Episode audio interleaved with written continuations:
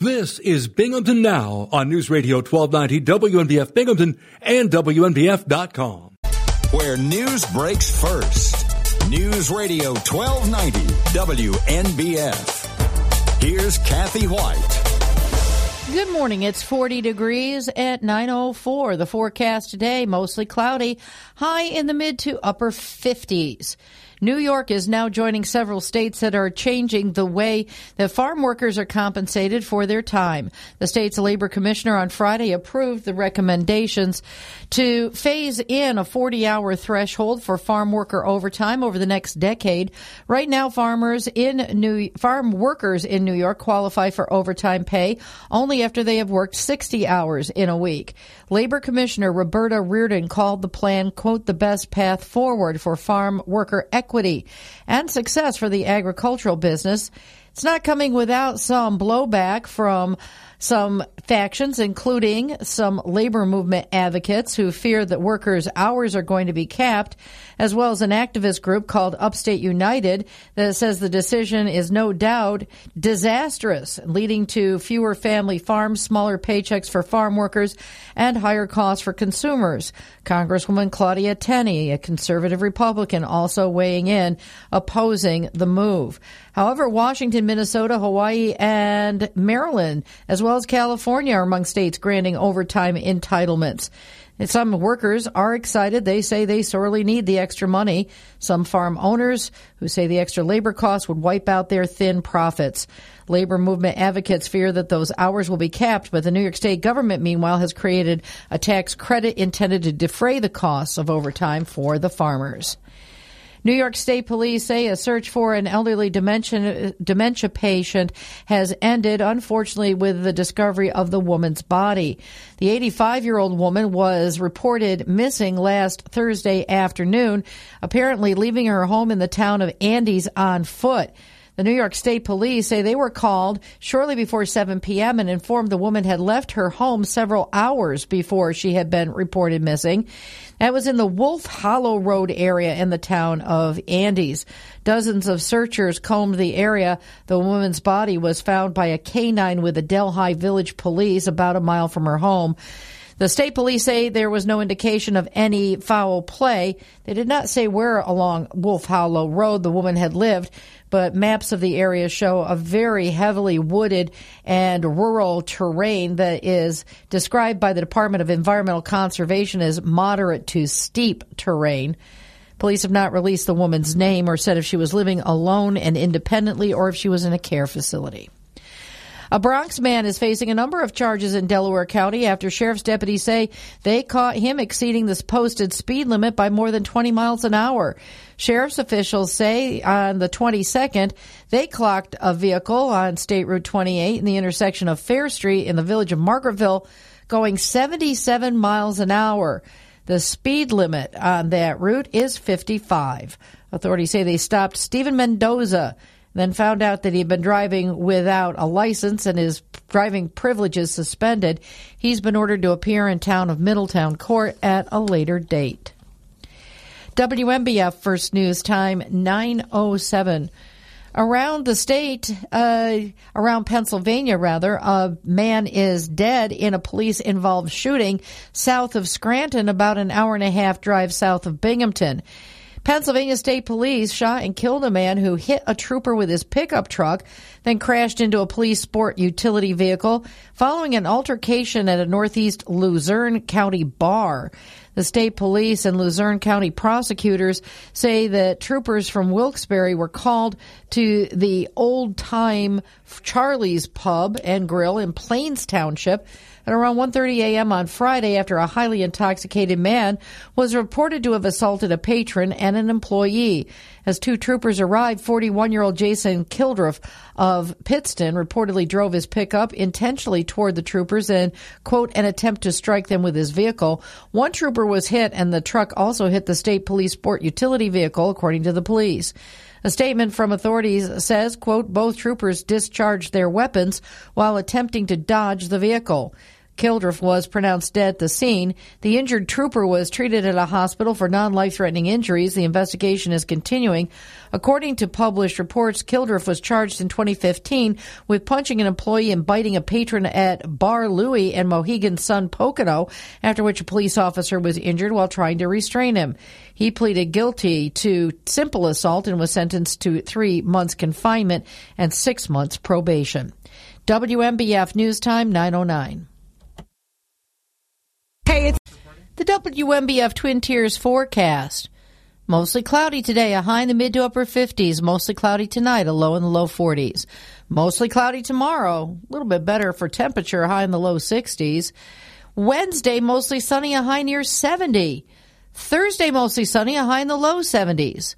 And Friday, partly sunny. A 30% chance of afternoon showers, and it drops back to a high only in the low 60s.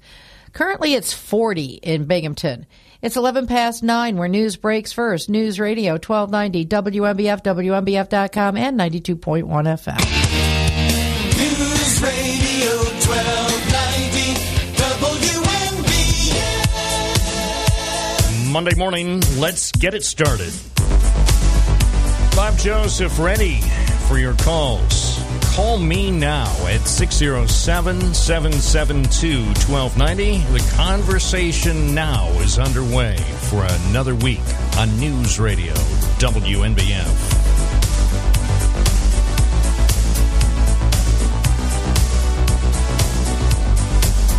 Morning, WNBF. What's your first name? Where are you calling from?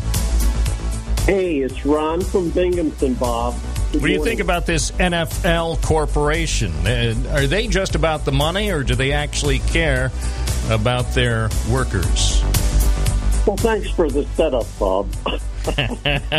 Anyway, hey, start of a new week, and soon. By the way, I'll have to cut your thoughts short when the commissioner calls. So when Roger Goodell calls in, I sadly will have to give him priority, but that's the way it is, Ron. Well, that's the way it should be. Hey, Bob, I wanted to bring to the attention of people who may not have heard about this. It's been in the sports news for the last week. The quarterback of the Miami Dolphins in the game in Buffalo, not this past Sunday, but the Sunday before, he was thrown to the ground and his head hit the ground, and he got up, stumbled, was dazed. Obviously, according to football players who have seen this over and over, they say, wow, he had a concussion on the field. He was helped off the field by two of his players, went to the sidelines, had I imagine, a cursory examination by a so-called neurologist employed by the NFL, and then he was put back in the game. He played the rest of the game, and then 5 days later, he went to Cincinnati with the team to play the Bengals. He was thrown to the ground. His head hit the ground. His fingers contorted. He was on the ground for 15 minutes. They took him off the field on a gurney.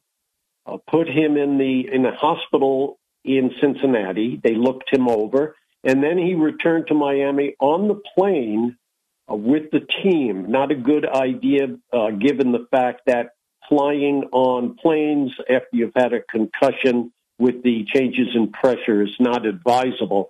At any rate, at this point, we're not exactly sure how badly he is suffering from the head injury. It may end his career. But what is interesting is that the NFL, with their protocol, did not provide for this player, and now he is in a sad condition. You know, you had on many months ago, actually, Chris Nowinski, who is the CEO of the Legacy Concussion Foundation, on your show. And he made a statement this week, given what's happened to the football player from Miami. He said, quote, the NFL may be unsavable at this point. So he is basically saying this is kind of the beginning of the end of the power, the awesome power of the NFL. And this is being understood more and more by the players themselves. The Players Association is up in arms against what happened on the field. So it's also interesting, Bob, that in 2023, the NFL is not going to have the regular Pro Bowl. The Pro Bowl is the game that takes place at the end of the season and before the Super Bowl. And it has been essentially an all-star game between the NFC and the AFC. This year, they're doing away with it, and one of the things they're going to be doing instead is having flag football in place of it. So this may be a recognition, even among diehard football interests, that they're going to have to reinvent football in some way. Well, the ratings will suffer, the revenue will drop, and bottom line, it's a lot of people stand to lose a lot of money from what's possibly going to happen. So in the end I think that cooler heads ought to prevail, because there are billions of dollars at stake at all levels. I mean, obviously the commissioner wants his money. Of course, the players want a lot of money. The TV networks want a lot of money. Advertisers want a huge audience. I mean, in this society, it's been established. Money talks, no one walks. I hear what you're saying, but I believe that's highly unlikely. I think it'll be interesting, it'll be telling to find out what the ratings are for every time they televise flag football versus traditional put your head and potentially your life on the line football. My guess is the ratings, the TV ratings, will be down dramatically. Now, not necessarily for the first Pro Bowl flag football game. I'll even watch. I never watched the Pro Bowl, but I'll watch that because of the novelty. But after that, I predict, Ron, that TV ratings will be down, advertisers will be dissatisfied, and a lot of money could be lost. Yes, I agree with you, Bob. Here's the point I want to make. Actually, 2 points. What the NFL is attempting to do, not just the NFL, but college sports, high school sports, and such. They're attempting to make an inherently unsafe sport safe. They can't put that square peg in the round hole. Collision sports, contact sports, where you're hitting your head, cannot be made safe. They're not made safe with helmets, no matter what they do with helmets. Here's the point. This is the only point that really interests me in this regard. If you're over 18 years old and you want to go to college and play football, you go into the NFL. Well, you're an adult. You can do that. What about those under 18 in the care of the schools? We hear that UE is renovating their stadium again, and really another football church, so to speak. It's a temple of the game America loves, and that's why Union Endicott, I believe, taxpayers agreed to spend, I think, $1.3 million to modernize the temple of football. You know what happens in temples through the ages, Bob? Yeah. Sacrifice. I know. And that's what's happened with football over the years. I mean, for young people, those under the age of 18, and also for adults. Many people, young and old, have sacrificed at the altar of the football god. And more, I'm afraid, will be sacrificed because we, not saying you and I, but we in America, we love our football games, just like we love boxing and we love John Bones Jones smashing some other person who works for his company, UFC company. We love seeing people put themselves on the line and potentially be injured and maybe suffer life-changing situations. That's America, Ron. You and I don't subscribe to that, but we're in the minority. We are in the minority, and I don't see a time in our lifetime when the majority of Americans are willing to give up their football or their boxing or their UFC. John Bones Jones can't drive a Bentley, but sure can smash a guy's head. Well, Bob, I think what may be the missing link in all of this is if the mothers of this country who don't want their boys sacrificed, when the mothers of this country come to understand these important dangers, I think things can turn around.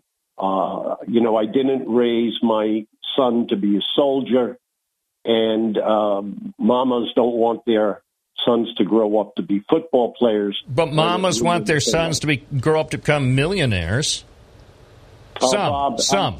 Now, I agree with your basic assessment. If enough mothers decided that they care about Ronnie and Bobby and Johnny and Jimmy, and they don't want their son to sustain a very serious head injury while they're in high school or even before, then that could change a few things. But I don't expect it to happen. It could happen, though. I hope. Well, people need to be educated, Bob, and what we're doing this morning is in a little bit of that. Of course, we have, there were 100,000 people at the Packers game yesterday. 100,000 people attended.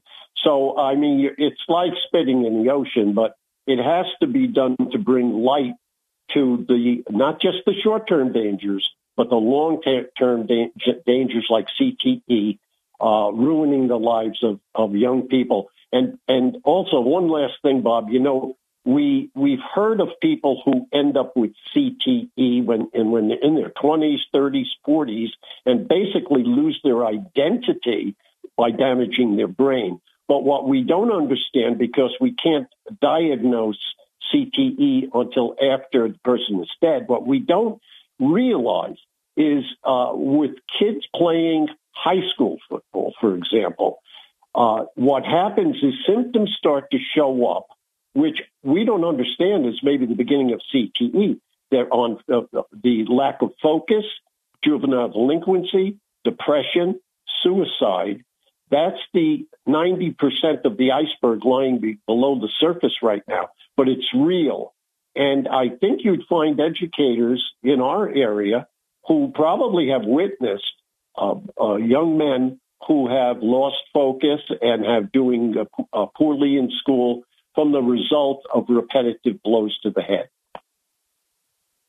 I am holding in my right hand now a book called Counting the Days While My Mind Slips Away, a love letter to my family, written by Ben Utecht, Super Bowl champion tight end for the Indianapolis Colts. Back of the book says, after 5 major concussions, he is losing his memories. This is his powerful and emotional love letter to his wife and daughters, whom he someday may not recognize, and an inspiring message for all to live every moment fully. And it's just one exhibit in what could be dozens, hundreds, maybe thousands of exhibits that could be introduced into court of law to help support an NFL Players Association case if they wanted to suggest the National Football League Corporation hasn't been properly caring for its employees. Well, Roger Goodell might have a vested interest. He makes $50 million a year as the commissioner of football. And it does, as you started out, it comes down to a major money is involved here. I mean, major money. But if you're a mother or a father, have your young man or young woman also play baseball, play softball, track, tennis, golf, a safe sport, which is not inherently dangerous. Accidents in baseball, you know, as far as the head, are rare. They're not in football. It's a sport that has done too much damage already. Let's not keep it. By the way, let's give Roger Goodell the credit he deserves.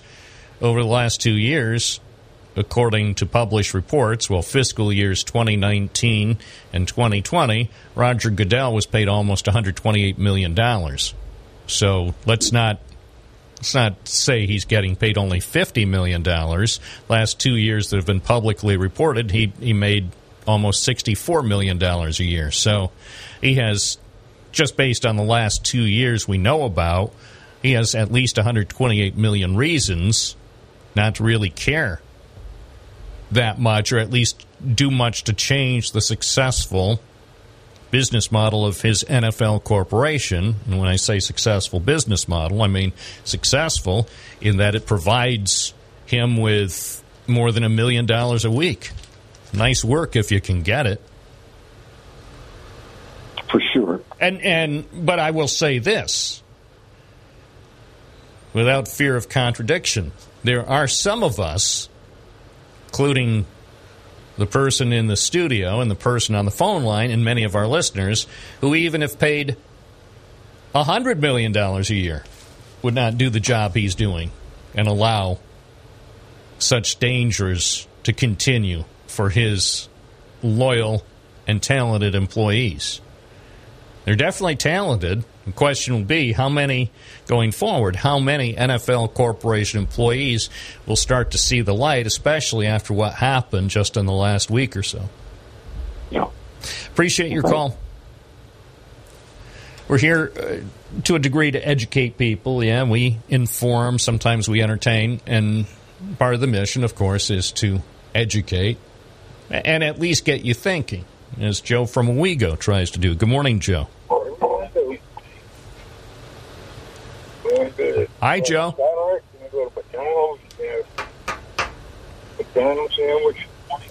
I think Joe is taking. I think he's at a drive-through. Sounds like he wants a good breakfast. Hope he gets coffee with that. It's 928 WNBF with Bob Joseph on News Radio 1290 WNBF.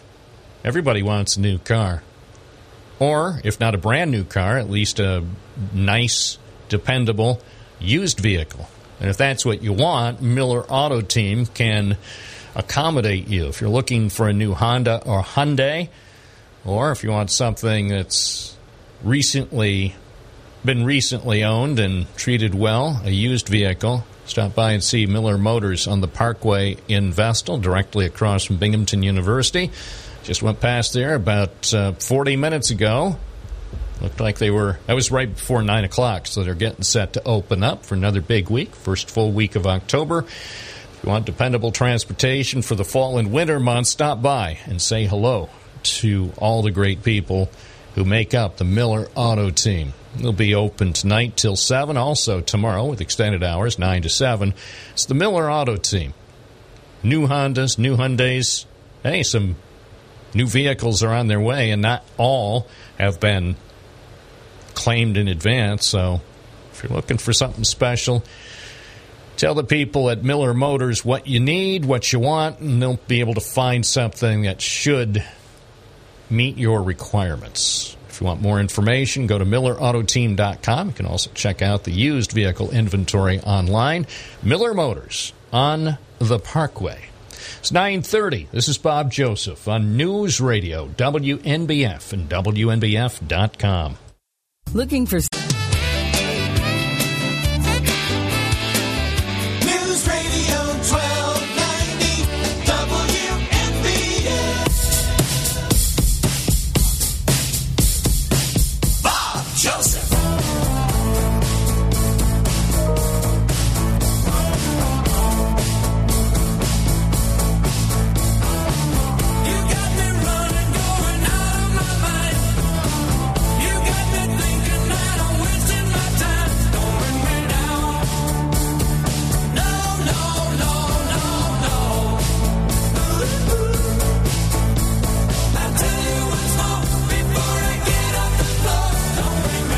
932 WNBF, WNBF.com, 607-772-1290. Vic from the Forks, good morning.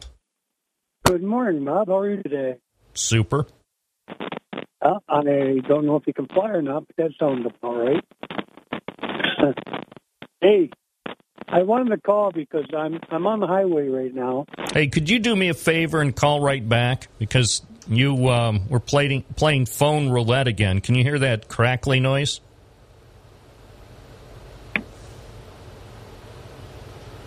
Yeah, call back.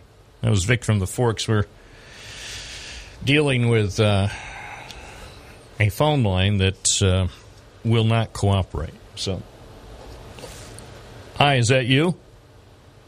Are you there, Bob? Oh, that's much better. Yeah, we have a phone line. We have a phone line that's incorrigible, and it started to crackle. It sounded like the sizzling sound of delicious bacon on a Monday morning. But sadly, it apparently is beyond help. What's on your mind? I pulled over and parked. Hopefully, we'll have a good line from now on to the end of the call. But Friday, I was sitting around the house looking for something to do. I decided to take a ride up into the Adirondacks. I went up through Old Forge, Malone, Saranac Lake, Lake Placid. I put probably 300 miles on the car. And I got to tell you, Bob, the Adirondack mountain keepers have done a fantastic job up there. I mean, they say it's the playground of the city. And when you go up there, unlike Binghamton and Broome County and Shenango County, you don't see not one windmill, not one solar farm. Now, I guarantee they probably have some. The caller might call up and say they're up there. But not like they are spotted in our area, ruin our viewscape. You get up to them Adirondacks, I honestly got 300 miles. I didn't see one solar panel or one windmill. And now I'm back on the highway. I'm parked on Route 12 right now, and I see windmills on 38. I see them on Route 8 coming out of Herkimer, let's say. And they're everywhere. Now, you got to wonder, how did the Adirondack mountain keepers keep them out of there when they're the ones that fought against our natural fuels? You know? Well, because there's political will to keep them out. Because in the Adirondacks, there's a political will to keep them out. In most of New York State, in fact, in much of the country, there's no political will to avoid the visual pollution that comes with wind farms. I personally, you know, when I saw the first installation outside Windsor, or in the town of Windsor, I thought, wow, that's novel and scary. Now, for me, personally, the novelty is worn off. On the other hand, I can't speak too loudly against them because I need the power that's generated by the wind farms. So, what a lot of people don't realize, you know how they're talking about a big increase coming up in NYSEG? It's not going to be a big increase. It's going to be massive. It's going to be huge. It's not big. It's going to probably be the biggest percentage increase that people have experienced in their lifetime from one heating season to the next. I heard 40%, but you can't blame that all on NYSEG. I know people like to blame NYSEG for it, but NYSEG is being forced to take the energy from these solar farms and reproduce it. And that's what's costing us so much. They're losing money out on their own sources of energy. It's not just because it's mainly because of the high cost of natural gas. So the natural gas, if you look at the price of natural gas as opposed to artificial gas, the reality is NYSEG, and I don't have the percentages listed here. I'm not going to look them up now because I'm too lazy on a Monday, but yeah. A lot, and I think we've talked about this before. You might actually recall what the percentage is. A huge percentage of the power that NYSEG is transmitting to its customers, or that we use in upstate New York, a high percentage is generated from natural gas. So natural gas prices are soaring thanks to Vladimir Putin, who is not our friend.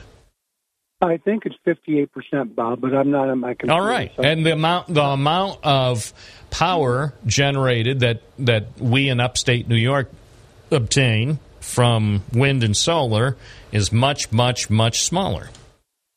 Yeah, but there's a lot of reasons natural gas is going through the roof, and I'm sure most of your listeners know why.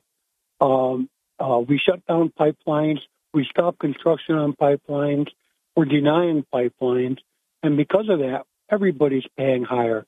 And the people who fought against natural gas in New York are all trust funders and all rich people. You know, you got the Hines family, you got the Hunts, the Kennedys. All these people fought against natural gas in New York. And they don't have to worry. They could pay the bills for the rest of their life just from the income they get from the interest in their checking account. So what that does, it eliminates the middle class from being able to bargain for their power. It eliminates the poor people, except for they got programs like HUD or HEAP or whatever it is, where they can get paid, twice a year now, I think it is, for their fuel costs. But there's also the Red Cross will pay your fuel bill if you go in, or a lot of people. There's a lot of organizations that will pick up the cost for the poor people, but not for the middle class people. The middle class person is now making a choice between groceries, prescription medicine, and gasoline to go on a trip to pay their fuel bills or their mortgage. And it's just crazy the way the fuel economics is destroying the middle class in all of the country. Well, did you hang up now? Oh, okay. No, who am I to disagree? All I'll say is, without Vladimir Putin, with his antics and waging a war that is so sick, so misguided. Well, a lot of the problems that we're experiencing now related to energy, whether it's our upcoming heating bills or the current instability when it comes to gasoline prices, Vladimir Putin plays a big role. There are a multitude of other factors, including supply, including demand.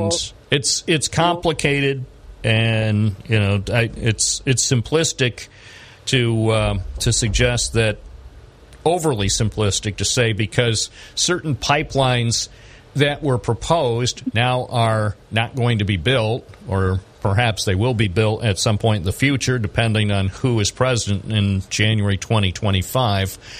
There are enormous changes happening in the energy industry around the world.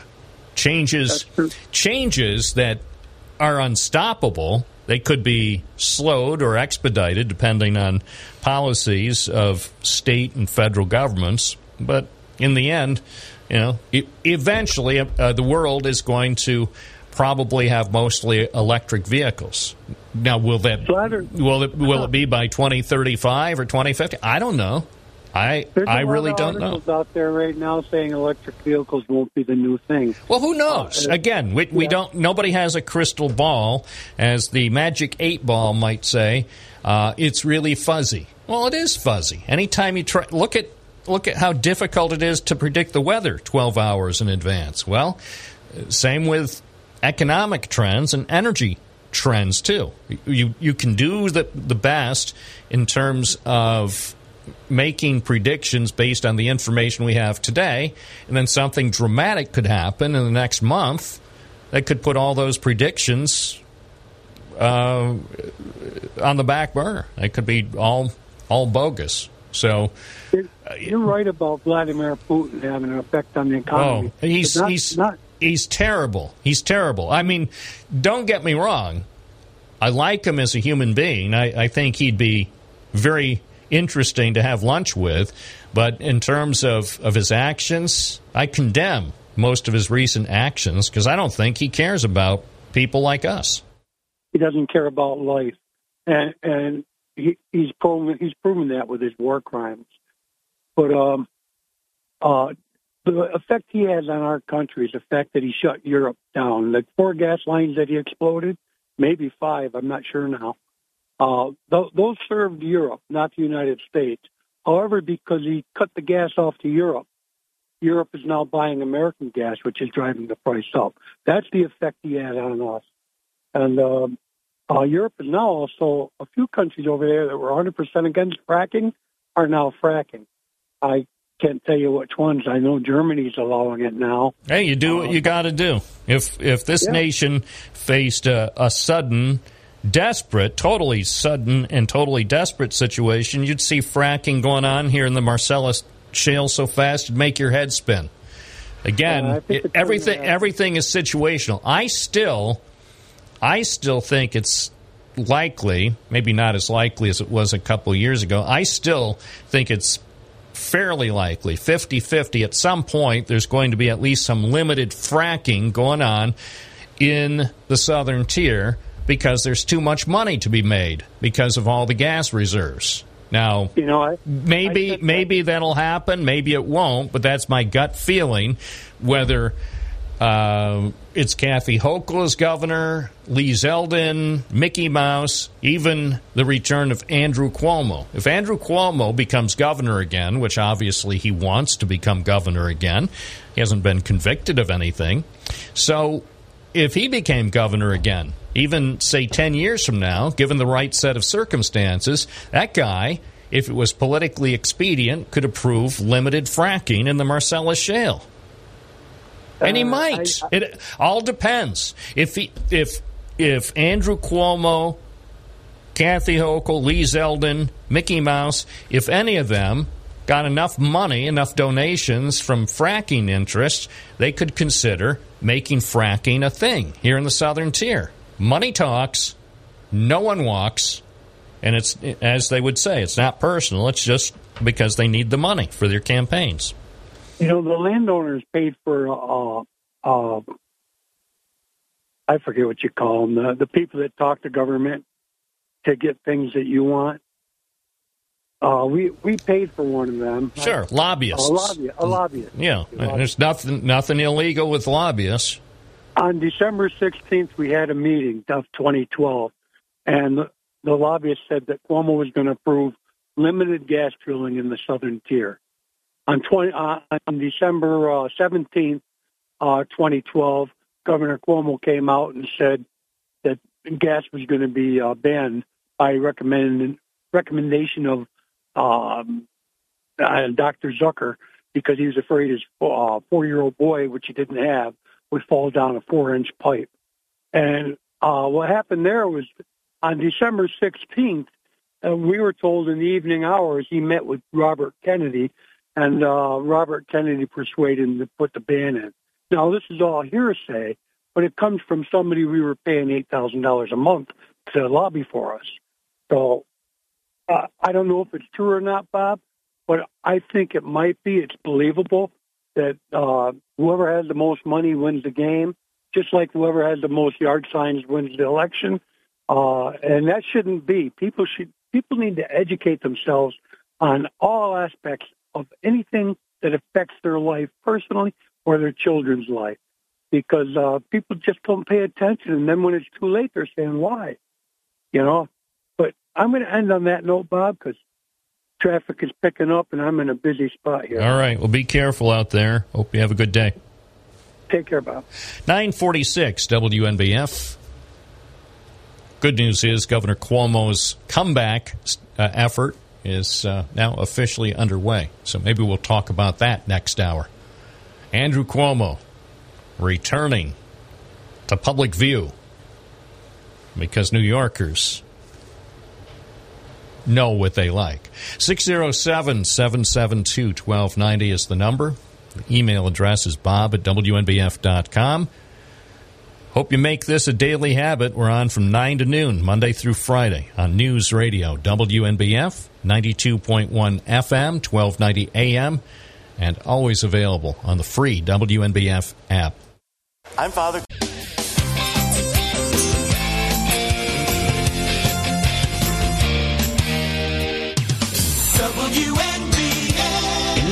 WNBF.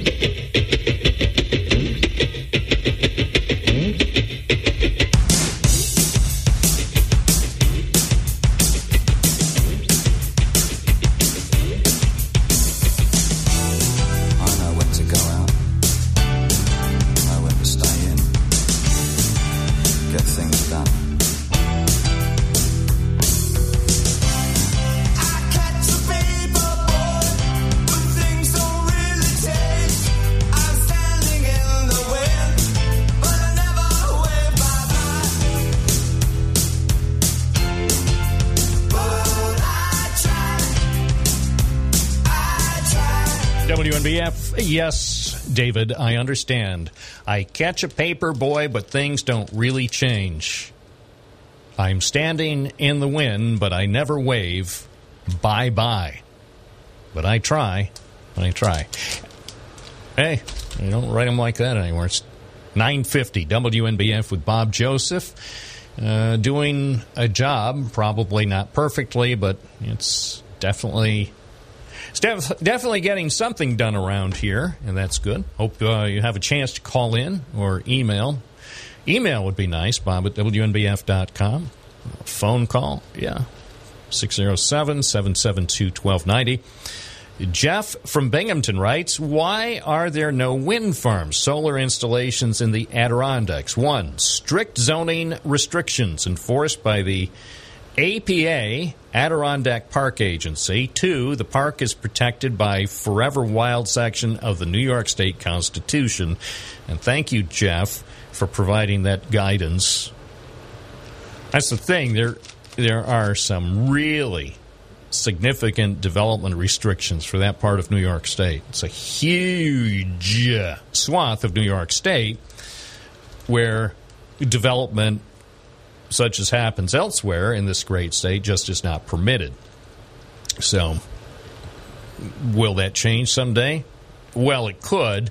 Is it likely to change anytime soon? No. But in the end, predicting anything, as I mentioned earlier, even about fracking.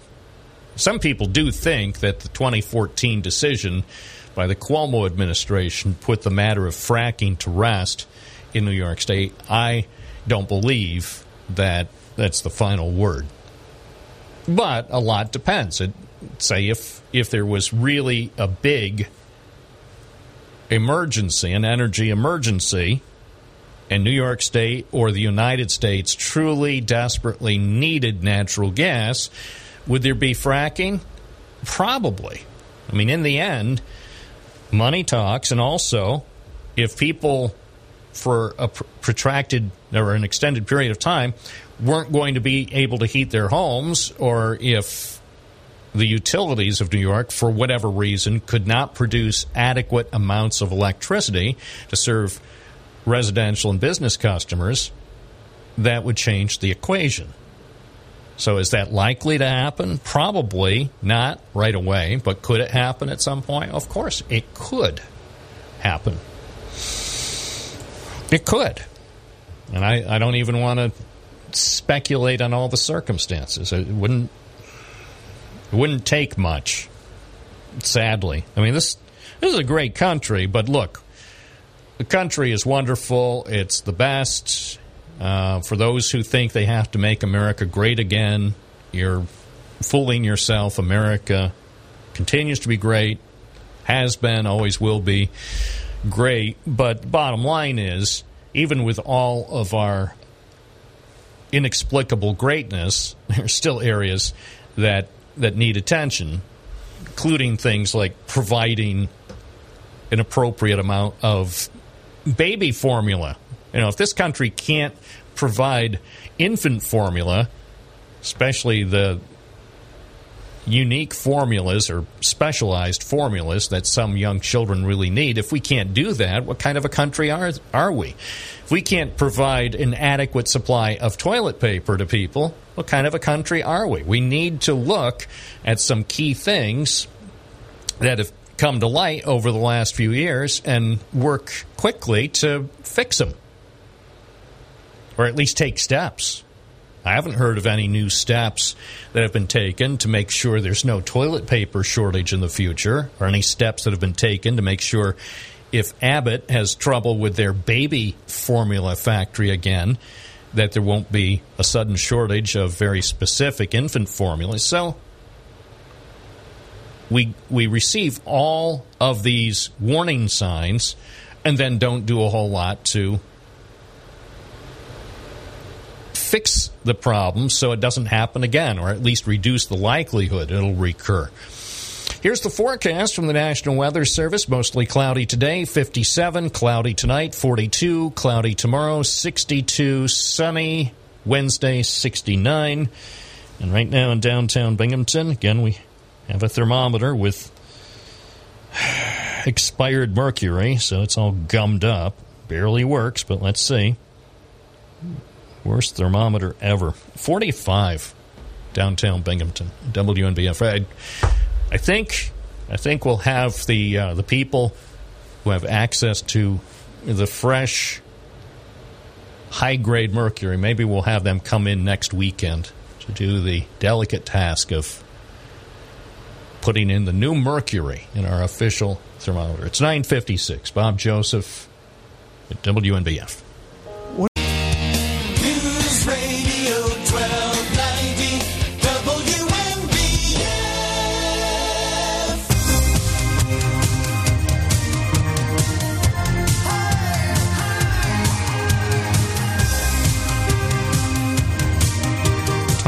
Talk from WNBF, home of the talk radio.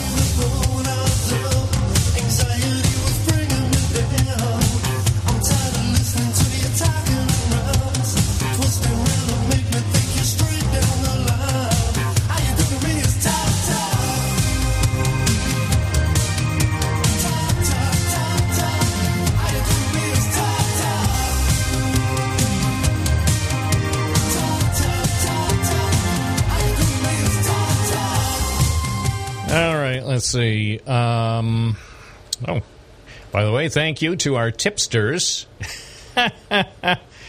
Thank you, tipster. Actually, you have a bunch of tipsters. I actually called one of our tipsters over the weekend. And the tipster was actually shocked to get a phone call from a reporter. But I did that Sunday afternoon when I normally should be relaxed. In fact, they install some sort of monitoring program to my email, so they monitor everything I do, of course, because that's what they do.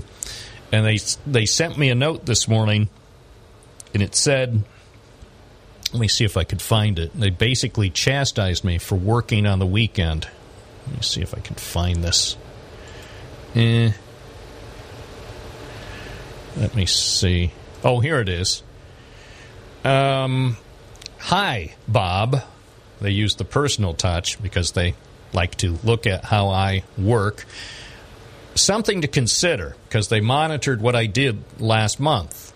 Looks like you read and respond to email quickly outside your working hours. Consider turning off email notification outside working hours. So this monitoring device is basically urging me not to respond to your emails, to tipsters, and also to listeners of the program outside working hours. So maybe I'll consider that. Nosy program that monitors my work habits. Consider turning off email notifications outside working hours. Okay, 10 o'clock, WNBF Binghamton. Where news breaks first. News Radio 1290 WNBF. Here's Kathy White. Good morning. It's 42 degrees at 10:04. The forecast today, mostly cloudy and a high in the mid to upper 50s.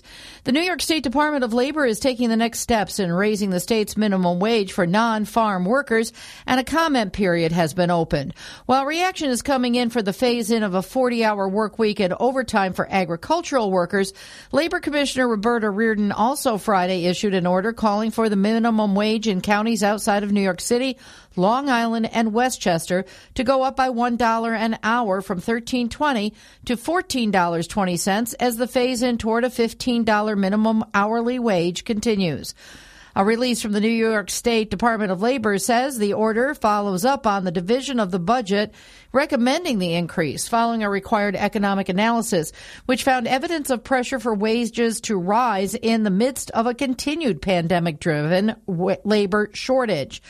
According to the Labor Department, the commissioner's order is subject to public comment before a final decision is made. New Yorkers can share feedback by emailing regulations@labor.ny.gov by December 11th, 2022.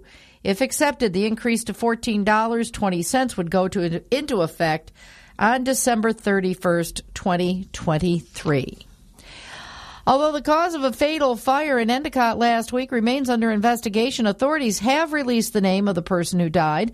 According to police chief Patrick Gary, June Kimball was found dead in her home on Taylor Avenue on Wednesday morning.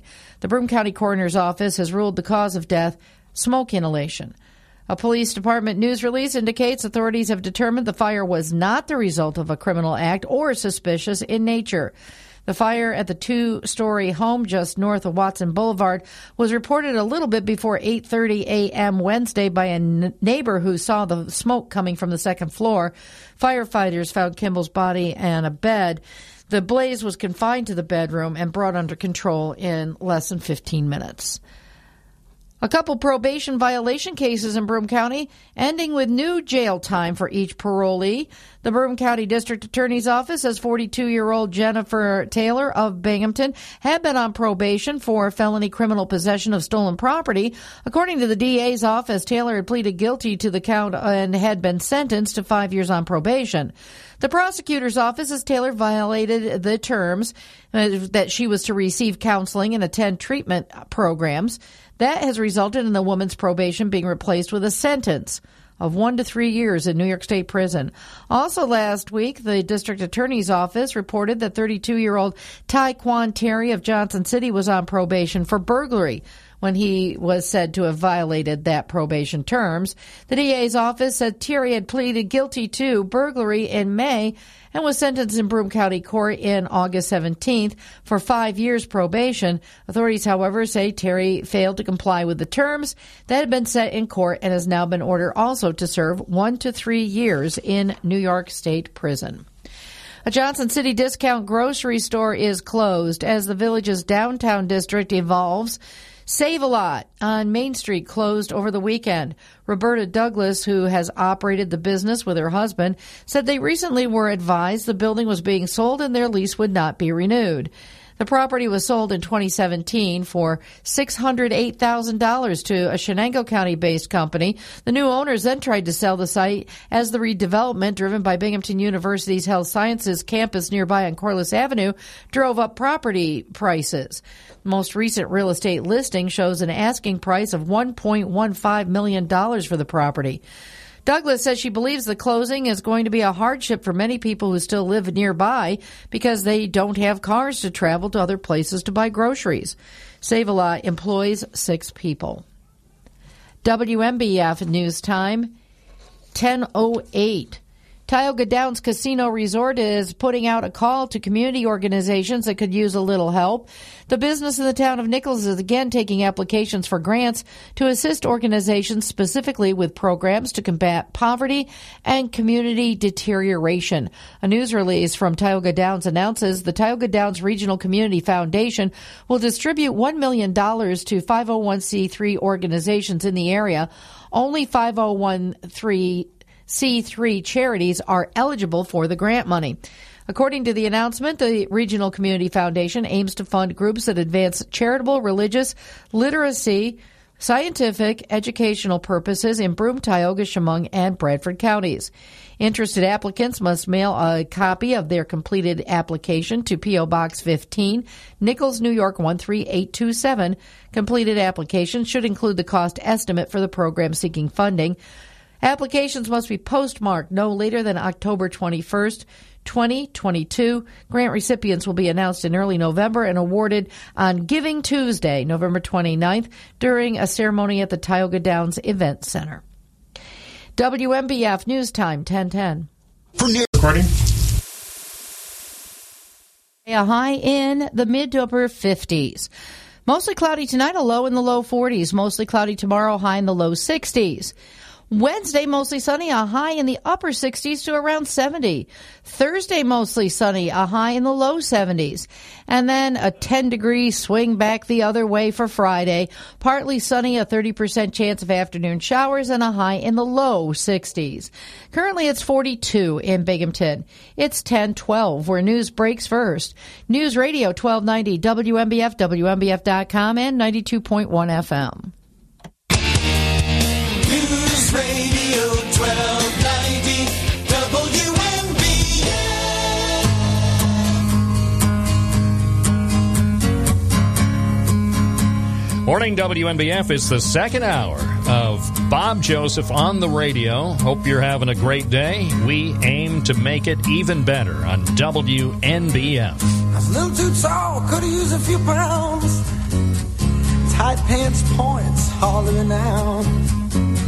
She was a black-haired beauty with big dark eyes. And points all her own, sitting way up high.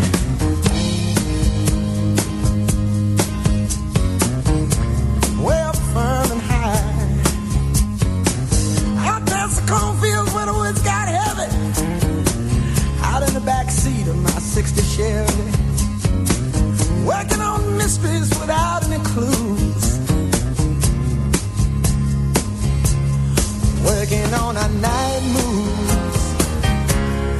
Trying to make some front page driving news. Trying to make some front page driving news in summertime. Yeah, that was a good summertime. Going back to the, we'll just say back to the 70s. I will someday share some of those details. Maybe Round Top memories going back to the 70s. 10:13 with Bob Joseph. I was just at Round Top yesterday with a couple of people, including a deacon. Joseph Selipak is here. Yeah, I was over at Round Top with a deacon. Can you believe that? Well, deacons are great people, too.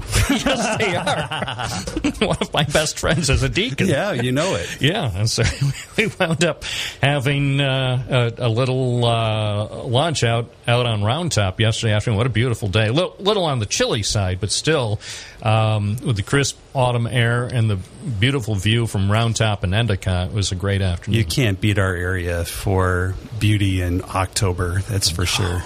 We really do make the world come alive in October. That's one of the good things about this area, among other great things. We definitely have four well-defined seasons, unlike some places where they seem to have maybe 1.2 seasons. We have four. Wet and hot. Yes. Yeah. So anyway, Joe Selipak is here from the Broome County Council of Churches. We're going to talk with him in just a couple of minutes about some of the important things, the mission of the Broome County Council of Churches. So many things that go on here in the county, and that's coming up in a moment. And then later this hour, we'll be taking more phone calls if you want to talk about how things went over the weekend. How about those Mets? By the way, did you see what happened with the Mets last night? No, I did not. Well, I didn't see it either. I was listening on the radio because I thought, oh, well, I don't want to stay up late watching it on TV, but if it gets interesting, I'll listen on the radio. And I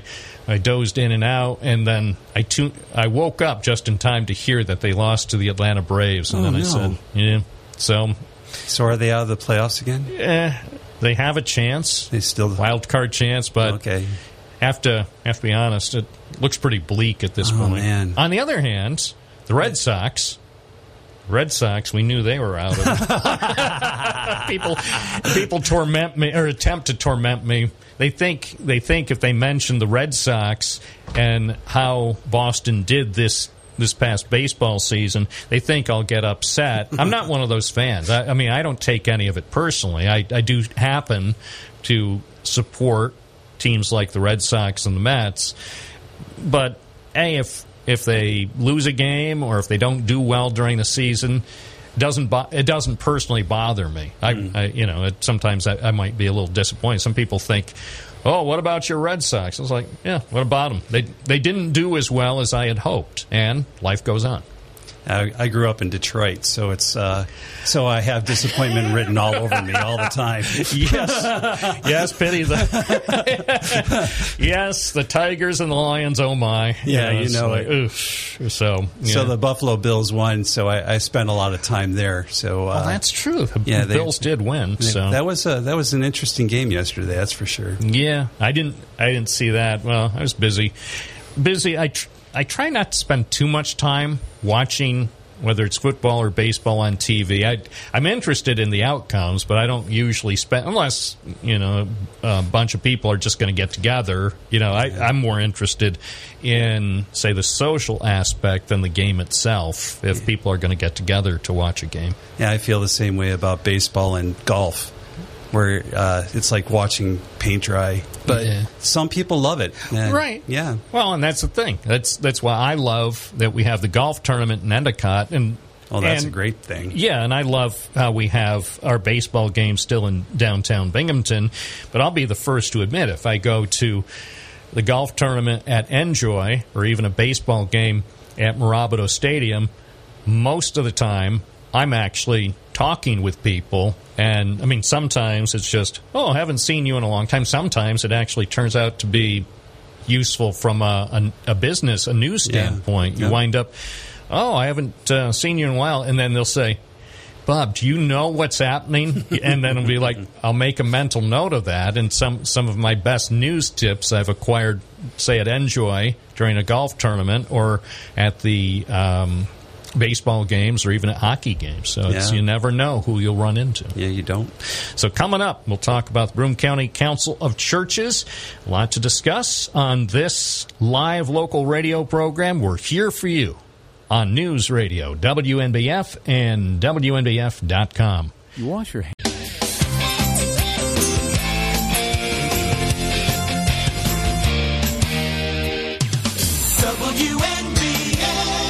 It's 10:20 at WNBF, WNBF.com, and Joseph Celipak, the Executive Director of the Broome County Council of Churches, is with us in the studio. Good morning again. Good morning, Bob. We'll shift our gears from talking sports and just general overall banter to talk about some of the programs of the Council of Churches first. How long have you been the Executive Director now? I'm almost 16 years.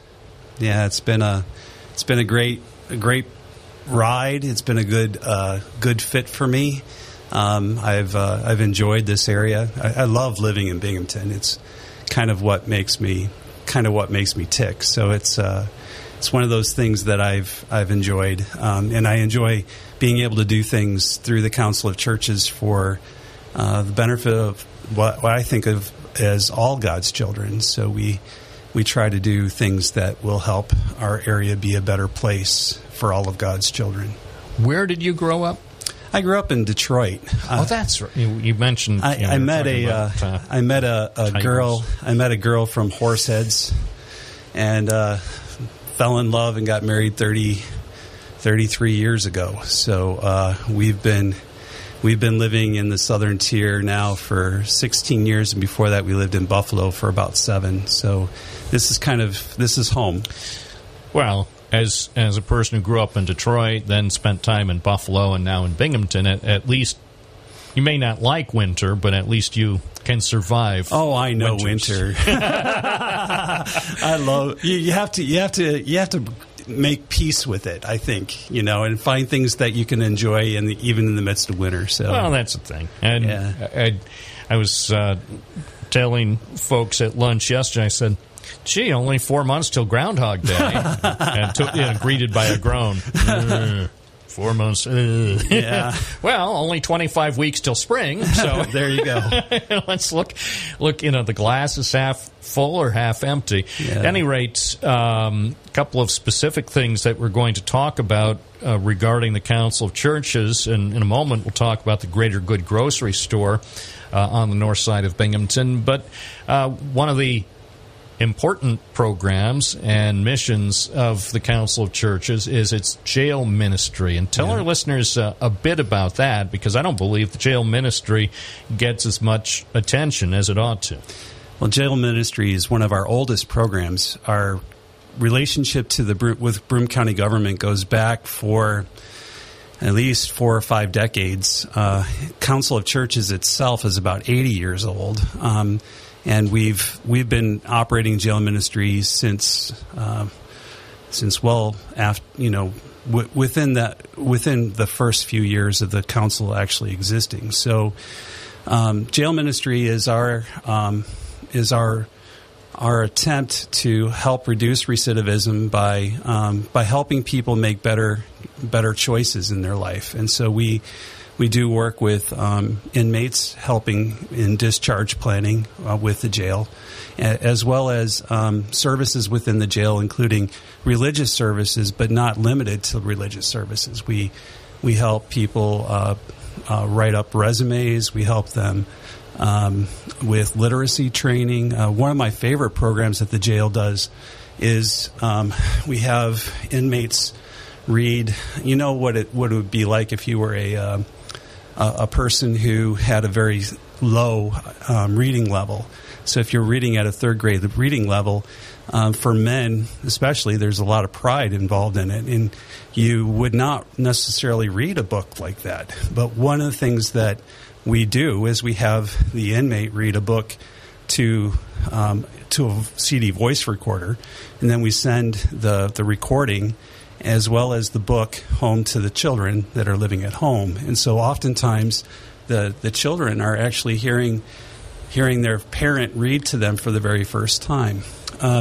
So we do things like that. We do Chris Mogensen, our jail ministry chaplain. He has a really hard job because he ends up having to negotiate. There are times when he's an imam. There are times when he's a rabbi. There are times when he is an actual Protestant Christian minister, but there are times when he has to help people regardless of their religious affiliation with various dietary restrictions and other kinds of things that go on. He has a very difficult job, but he tries to negotiate it with compassion and care. Well, it seems that, yes, it would be very challenging and extremely tough at times, but my sense is he probably finds it extremely rewarding to help so many people who come from various backgrounds. Yeah, and every year right now we're in the middle of trying to get stamps and various like little trinkets, basically, that'll be put together into a gift for the inmate so that they can be able to send Christmas cards or holiday cards or other kinds of things home. And so we're trying to give them some really small things, like usually a candy bar, a pack of playing cards, things that they could be able to, pass the time with, and also things that show that people care about them. So we're trying as much as we can, not only to be responsive to the person who comes to see us, but also to what their hopes and aspirations and dreams for their life is. And so we're helping them make those kinds of choices that will lead to better integrity and better hope for the future. So we've been doing this for, like I said, for many years, and it's one of the programs that it's one of the programs that drew me to the Council of Churches. Yeah. What's the effect of COVID been on the jail ministry over the last 2.5 years? Oh, it's been terrible. I mean, they've had to cut down a lot of the volunteer programming in order to keep people within the jail safe from COVID. You know what it's like within this. We know what it's like if you're living even inside of a dorm room for BU students who get COVID. Can you imagine living in an environment like that where they're together 24/7? So it's it can be a really hot keg of COVID COVID blast. I mean, obviously the potential threat to your physical health, but also it just seems the psychological impact of being there. Obviously, you don't have a choice. You are there for the duration. Right. And everybody's concerned. I mean, the people who are incarcerated, the employees, everybody, administrators, everybody is concerned, especially in the early stages of the pandemic where the spread just seemed unchecked and right. there were no vaccines available. Yeah, and that would have been really tough. I mean, Chris ended up, and he's still pretty much, he and his staff are doing individual counseling with people, and they're not allowing a lot of mass gatherings of folks to try to stymie the spread of the COVID and keep people from getting sick. So that's been a big change within jail ministry recently.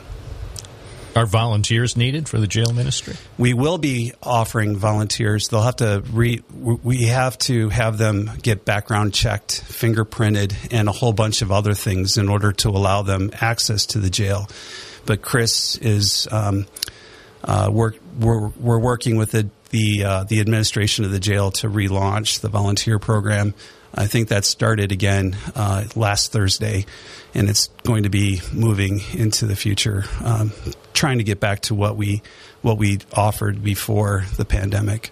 Joseph Selipak is executive director of the Broome County Council of Churches. It's 10:30 at WNBF. Another very important initiative that the council has been involved in is working to make affordable and healthier food available to people in the neighborhood of Binghamton's North Side. It's not limited just to North Side residents, but for more than a quarter century, the people in that area of Binghamton had no convenient supermarket after Grand Union and before that Great American closed their doors, but now there is a store that provides some healthier foods at prices that are affordable. Yeah, 435 State Street, that's where the Greater Good Grocery is located. We offer full-service grocery store, except, you can't buy some of the things that you can buy at a normal grocery store. We don't sell alcohol. We don't sell cigarettes and magazines and that kind of thing. But as far as the food is concerned, we offer a full line of food, including meat and dairy and other foods at an affordable price for people. People are amazed at the quality and the type of food that we're able to get. It's I think one of our calling cards. It is the home of the $1 ice cream. So we do have Ben and Jerry's and other kinds of ice cream that's available for $1. And then we also have produce and fresh produce and frozen produce and just a full line of other products at the store.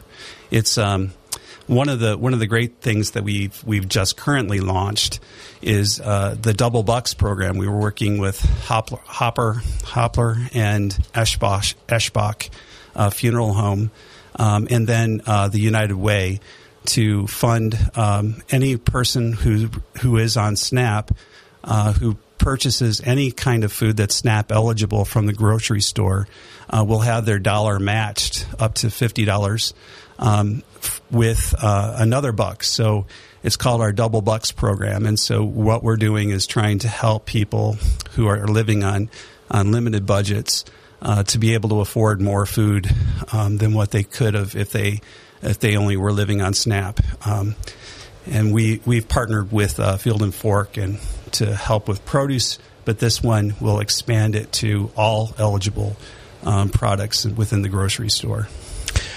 I know that the Council of Churches also wants to try to help people in other parts of the community that are having trouble accessing food. We unfortunately reported the story on Friday of an affordable grocery store in Johnson City that closed its doors. Yeah, and Save a Lot was there for about a decade, and I know from speaking with the woman who ran the store along with her husband, they're from Montrose, they were very sad that store had to close its doors because place has new owners, so that business lost its lease. But the people in that neighborhood are still there. I mean, some people lost their homes because their apartment buildings were torn down over the last 2 or 3 years, but there still are people within walking distance of Save-A-Lot that don't have cars or access to easy transportation. They also, in many cases, don't have a lot of money to spend on their food.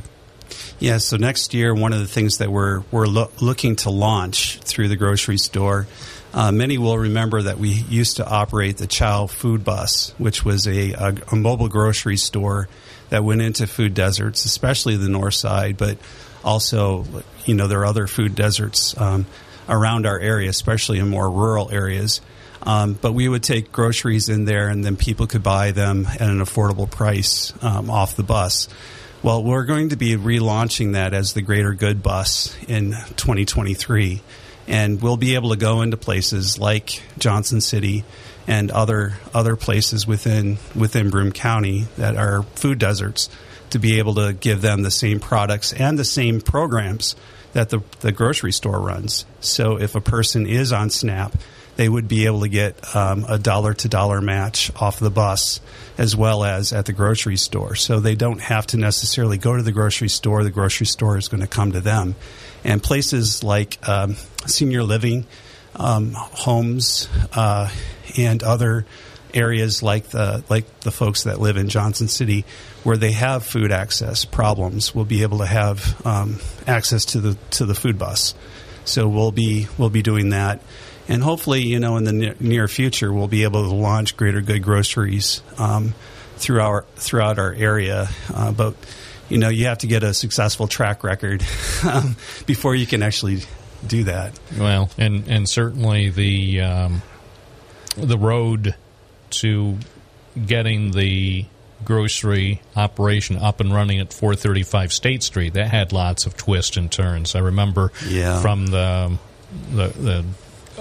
original announcement and then following up with you on the process. Of course, it wasn't helped out by COVID. Pandemic either. I mean, if you don't have access to, say, cash registers or whatever, you can't really open a grocery store of any size. So a lot of those... I would never try to recommend that. No. And so I was just looking at a story. The first time I think I set foot into the store shortly before it opened was about 2 years ago. And the grocery carts were there, and some of the coolers were in place, and a few shelves had already been assembled, but you were still awaiting many other things before the store could actually open. And we still have, we still have some issues with products. You know, the product chain has not been what it was before the pandemic. The pandemic really has hurt an awful lot of small businesses, especially. So, and we're a small business. It's kind of what we do with the Greater Good Grocery. And you know, one of the great things about working with grocery stores or small businesses like that is that the most of their profits get rolled back into the community, and we're no different. We try to roll whatever profits we get from the Greater Good Grocery into the work that we do. In building wheelchair ramps for people, or giving food out through Chow, or grocery store trips, or we do all kinds of work at the Council of Churches outside of just jail ministry and Greater Good. We have, like, you know, Chow is our biggest program, and we also work with Faith in Action volunteers who help seniors live independently in their own homes. We do Ramp It Up, which builds ramp. We just finished our 200th ramp. So we do an awful lot of work through the council to help our area be a better place. One final note about the Greater Good Grocery. Do some people think that it's only open to people who live in that neighborhood, or that you have to be a member of something, like, say, pay an annual fee to Joe's Club and be a member? Or do most people, do you think, understand that grocery store is open to anybody, regardless of where they live? Yeah, we've had to deal with a lot of misconceptions, and some of those are right there. I mean, you know, the fact is that while we do help people on with SNAP, and other kinds of benefits like that, we are open for everyone. And so my wife and I, we shop there. I know many of my friends shop there. It's a good, the people who work there are welcoming, and it's just a really nice place to shop. And I have to say, you know, Kenya Middleton and her staff at the grocery store, they do an amazing job to make people feel comfortable and welcome when they walk in through the door. Joseph Celipak, Executive Director of the Broome County Council of Churches. Thanks for being with us today. It was my pleasure, Bob. Thanks for having me. It's 10:39 at News Radio, WNBF and WNBF.com. Hi, I'm...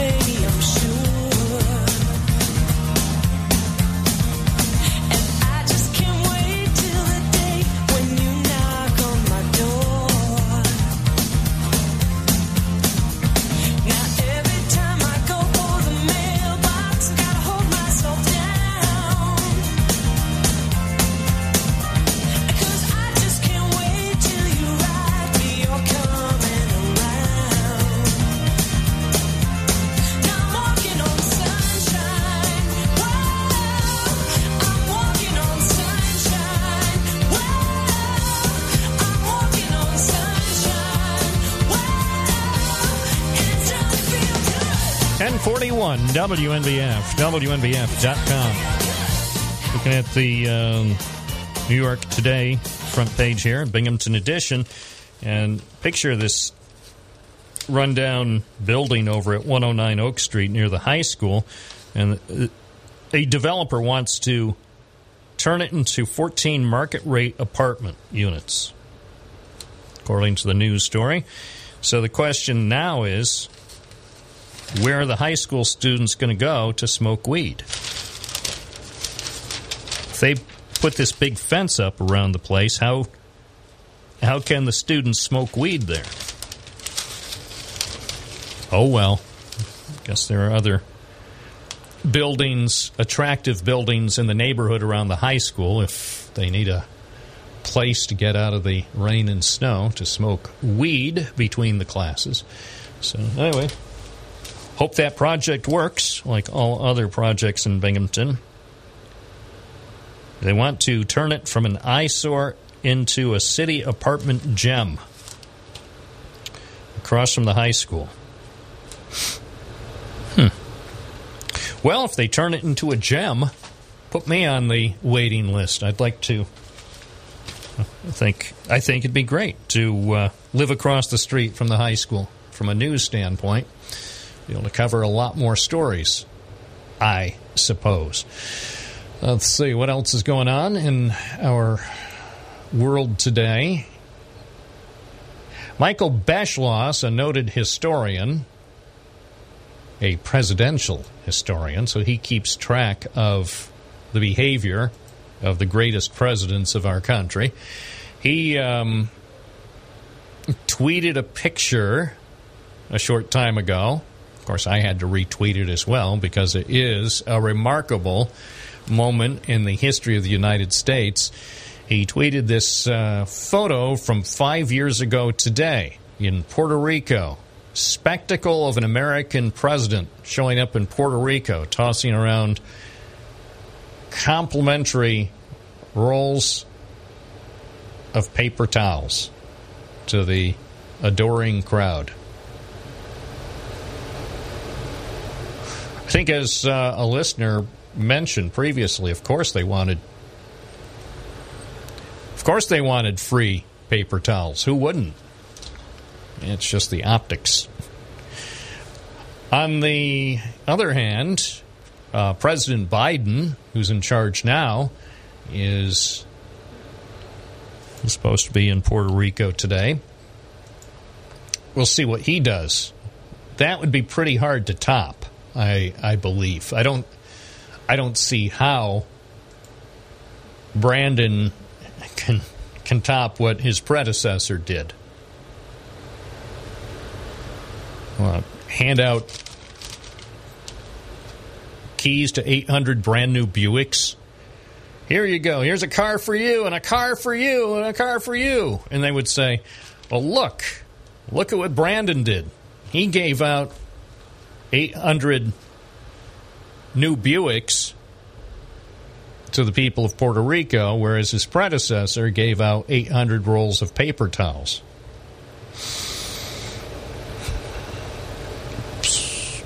I'm not saying he would do that. I don't think he would.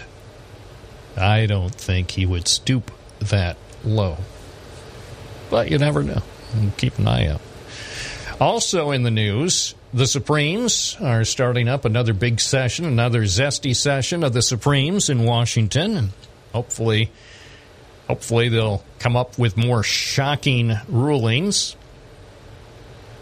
I'm sure they will. They, I think they've taken on a whole bunch of controversial cases. So the Supremes will be making news in the coming months with additional rulings that will probably please some people and displease others. So if you like the rulings of the Supreme Court, we will we'll look forward to what they do during this zesty session of the Supremes. Well, plus they have a new member, too. A new member of the Supreme Court. So we wish all of the justices, all 9 of the justices, all the best as they take on some of these difficult cases. It's 10:47 at News Radio, WNBF. If you have some opinions about previous Supreme Court rulings or probably some of the upcoming Supreme Court rulings that will provide plenty of fodder for talk shows, you can call us at 607-772-1290. You're also welcome to send an email to Bob at WNBF. News Radio 1290 WNBF.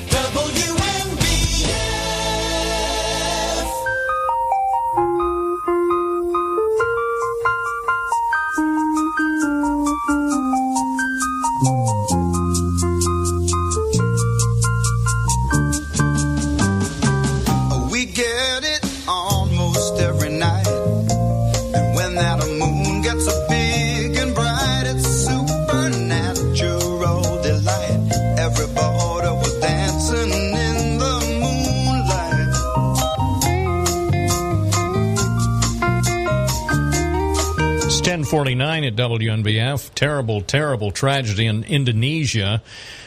And the death toll certainly is going to rise. The official death toll now is 125 after a soccer riot, or probably in Indonesia, it's a football riot. So the question really is, why did the police respond the way they did? There was trouble after the football game. That's what we would call soccer.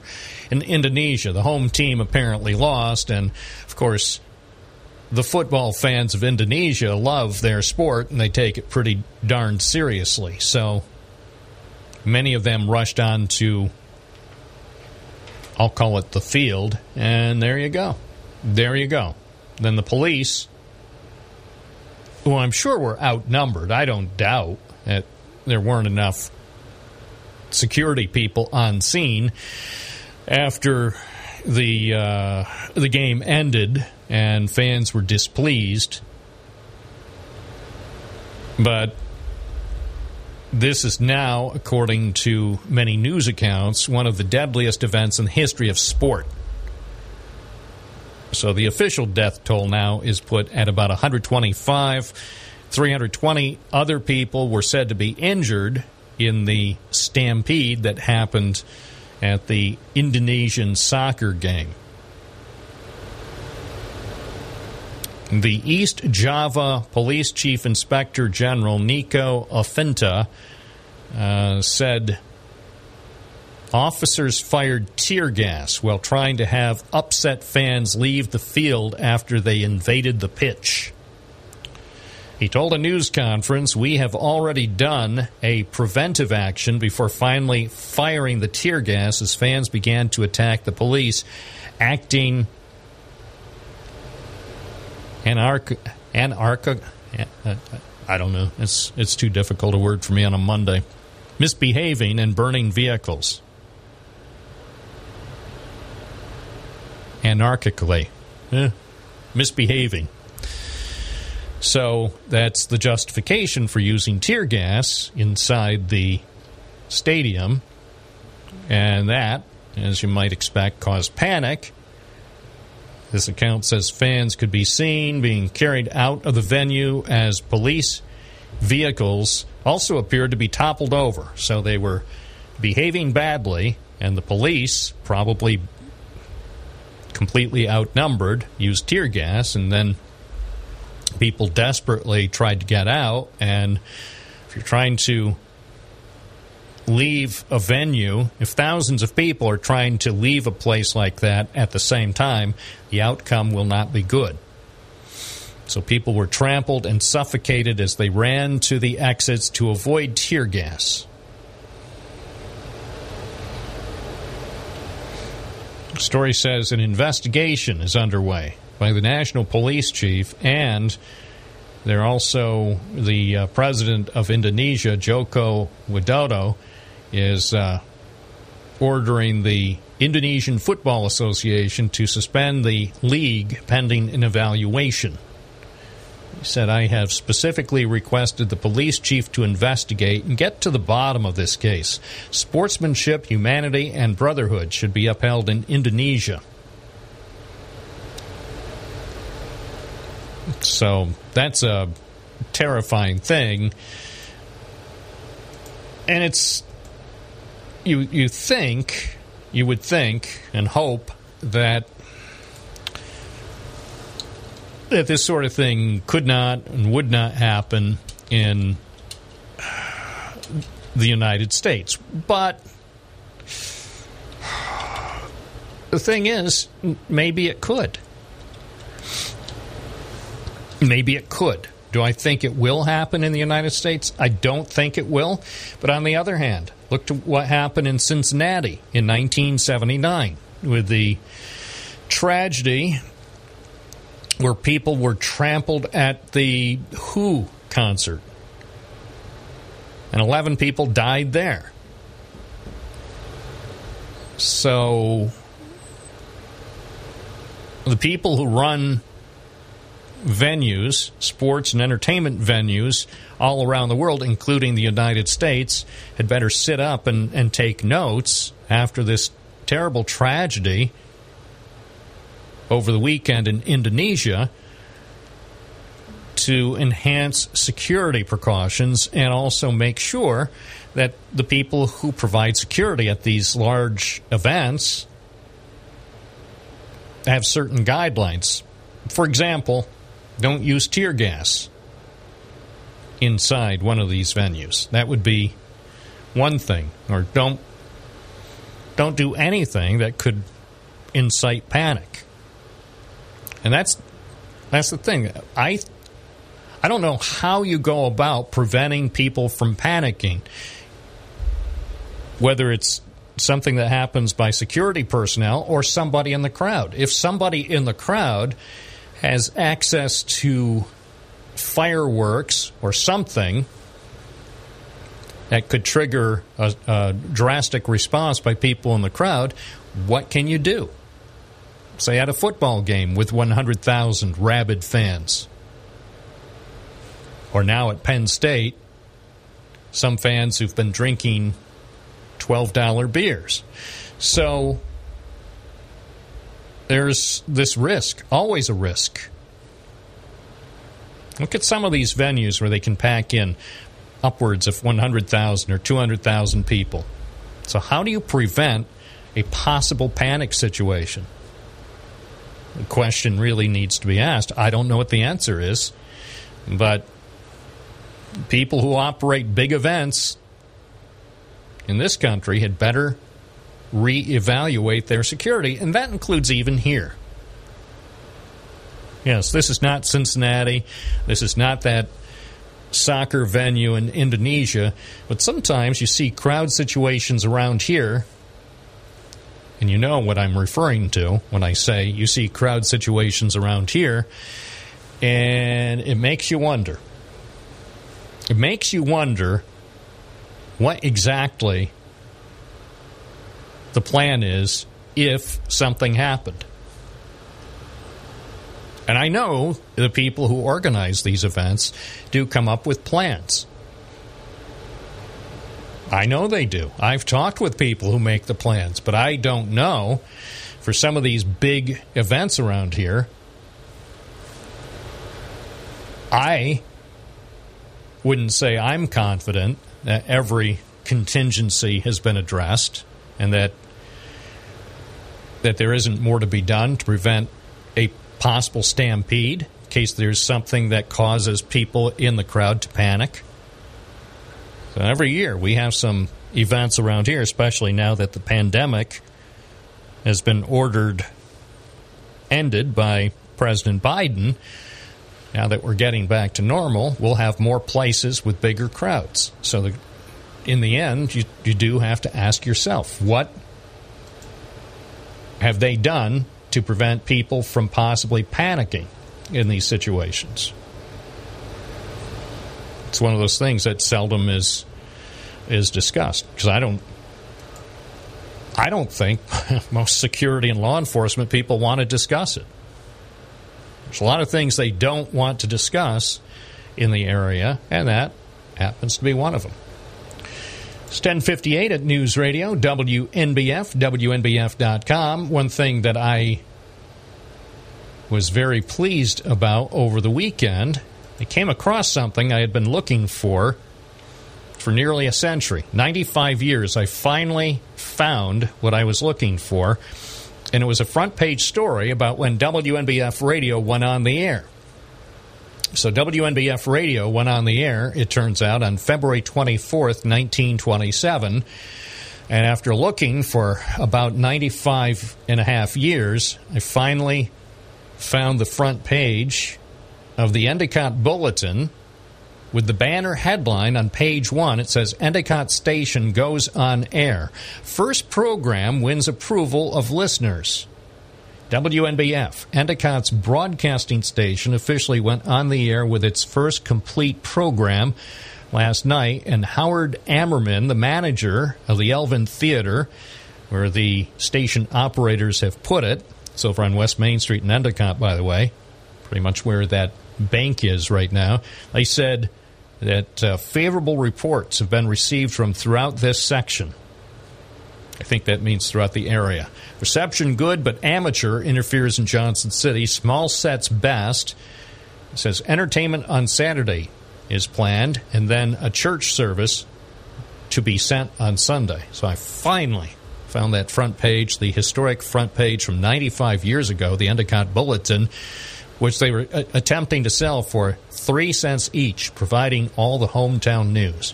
So I tweeted that. If you follow us on Twitter at Binghamton Now, you probably saw that. It's pretty cool. It's 11 o'clock. Bob Joseph on WNBF Binghamton. Where news breaks first. News Radio 1290 WNBF. Here's Kathy White. A colder than average day again for today, but clouds keeping it from getting any warmer. A high today in the mid to upper 50s. Although the cause of a fatal fire in Endicott from last week remains under investigation, authorities are now releasing the name of the person who died. According to Village Police Chief Patrick Gary, June Kimball was found dead in her Taylor Avenue home on Wednesday. The Broome County Coroner's Office has ruled the cause of death was smoke inhalation. A police department news release indicates authorities have determined the fire was not the result of a criminal act or suspicious in nature. The fire at the two-story house just north of Watson Boulevard was reported shortly before 8:30 a.m. Wednesday by a neighbor who had noticed smoke coming out of the second floor. The firefighters found Kimball's body lying in a bed, the blaze confined to that bedroom. That fire was brought under control in about 15 minutes, but other sections of the house did sustain smoke and water damage. No injuries are reported after a tractor-trailer caught fire on Interstate 81 in northern Broome County yesterday. Emergency services officials say firefighters from Whitney Point and Lyle were called. 81 northbound at mile marker 33 at around 6:30 last evening and found the big rig in flames. Authorities did not know what the truck was hauling, but hazardous materials were not believed to have been involved. A Johnson City discount grocery store is closed as the village's downtown district continues to evolve. A Save a Lot store on Main Street closed its doors on Saturday. Roberta Douglas, who has operated the business with her husband, said they recently were advised the building was being sold and their lease would not be renewed. The property was sold in 2017 for $608,000 to a Chenango County-based entity. The new owners then tried to resell the site as redevelopment driven by Binghamton University's Health Sciences campus on Corliss Avenue has driven up property values. The most recent real estate listing showed an asking price of $1.15 million. Douglas says she believes the closing will pose a hardship for many people who still live nearby because they do not have cars to travel to other places to buy groceries. The Save-A-Lot store employed 6 people. Vestal is topping the list for local public school districts locally according to a national ranking. The district says the assessment was part of the U.S. News and World Report review of over 17,000 public high schools in the country. The report lists Vestal High School as number 1 in the Binghamton metro area, whose students demonstrated outstanding outcomes above expectations in math, reading, and science state assessments, earned qualifying scores in an array of college-level exams, and graduated in high proportions. In addition, the Vestal School District notes that the high school students outscored students in all of New York State in last year's SAT exams by 44 points. Also, Vestal High School students scored 47 points above their peers in a national comparison. Add to that, the Vestal High School graduation rate is at 97%.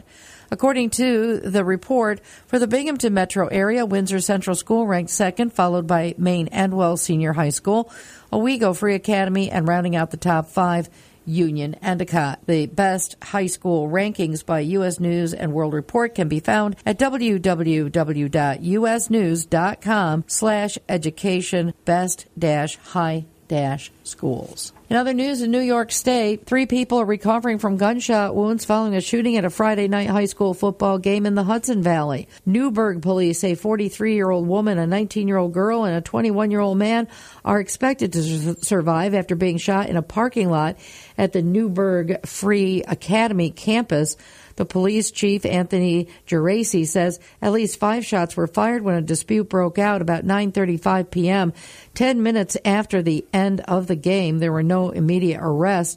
Investigators believe the shooting targeted certain individuals, but it was not clear whether any of the victims were actually among those intended targets. The WMBF Twin Tiers forecast, mostly cloudy for today, a high only getting up into the mid to upper 50s with calm winds. For tonight, mostly cloudy, not as cold. Low getting into the lower 40s. Tuesday, mostly cloudy, a high in the low 60s. Wednesday, mostly sunny, getting up to around 70. Thursday, mostly sunny, a high in the low 70s. And Friday, partly sunny with a 30% chance of afternoon showers and a high in the low 60s. So where news breaks first. News Radio 1290 WMBF, WMBF.com, and 92.1 FM.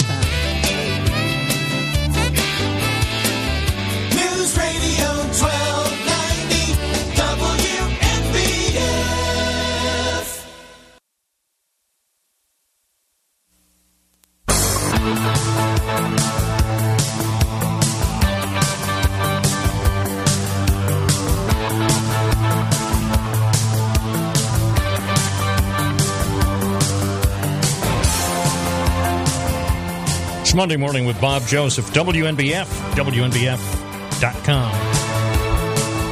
Okay, we'll take calls at 607-772-1290. Good morning, WNBF. What's your first name? Where are you calling from?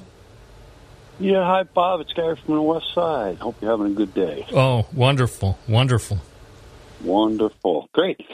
You know, I was flipping through the channels, and I caught, like, a news story about in Florida with Hurricane Ian about how they were saying that one of the counties didn't warn their, the people in that county soon enough, right? And I'm like, They didn't warn them soon enough. I mean, this was like a week ahead of time they were talking about this hurricane.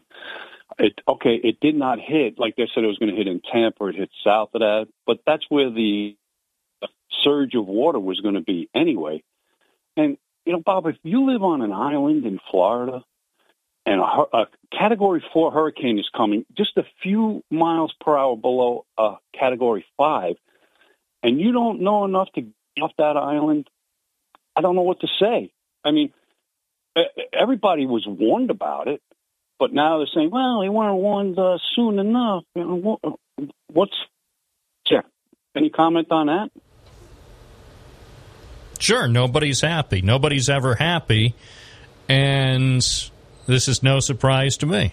I was waiting for it. I was surprised that it took as long as it did for people to start to complain that they had insufficient warning. Jeez. I mean, do we need, like, to tell everybody about things in life now? You know, look both ways before you cross the street.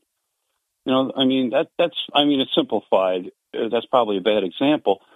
But really, if you live on an island and you don't know to get off during a Category 4.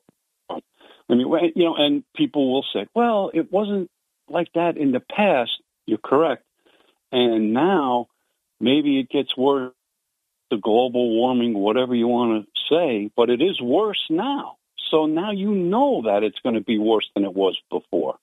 And you still don't put the two and two together and get off. But, you know, I guess people are going to they feel most comfortable in their homes, right? That's the story there, maybe. I would feel most comfortable in my home. I'm not saying that. Oh, yeah. I'm not saying I would not have evacuated. I don't want to speculate after this hurricane what I would have done because I wasn't there. I wasn't there where they were in some of the hardest hit areas. And remember, ultimately, the hurricane did change path. The path did deviate from what forecasters originally expected. And so some areas that were expected to take a very, very hard hit were spared, and some other areas that were not expected to experience the wrath of Ian, they wound up being, in some cases, virtually destroyed. So that's part of it. One of the things with any storm, and we experienced this even, and I hesitate to bring it up, but 11 years ago, with the floods that happened in September 2011 around here. The forecasts early in that day, if I'm not mistaken, maybe September 8th of 2011, the forecast suggested the worst of the rain was going to fall west of the Binghamton area. Well, in the end, it fell to a great extent on parts of Broome and Tioga counties. So people knew we were going to get quite a bit of rain, but I don't think people knew because the storm path, or at least the path where the heaviest rain was projected, did change. So some people who wound up experiencing the joys that go with 15 inches of rain never expected that, because based on the original forecast, they might have been expecting 2, 3, 4, 5 inches of rain, which also would have caused some damage, but not the same level. So, and I know that's not a perfect analogy, but we've had that before, even with winter storms, too. And they will forecast, December 17th, 2020. Remember that forecast? I don't recall anybody saying Newark Valley should expect 44 inches of snow. I thought the forecast up until about 12 hours before the snow started, I thought they were calling for maybe 8 to 12 inches or 4 to 8 inches. I never heard anyone say 44 inches anywhere. So, well, that is all true, but that is snow. I know. Just saying that because, right. Look, in this era, in 2022, I think people have unrealistic expectations when it comes to weather forecast. We have so much technology with our apps and with our phones that can be precise. Look, we have a phone that can track us My phone knows exactly where I am right now, so anybody who has access to my phone data, the police, the FBI, the phone companies and advertisers, they know exactly where I'm standing right now.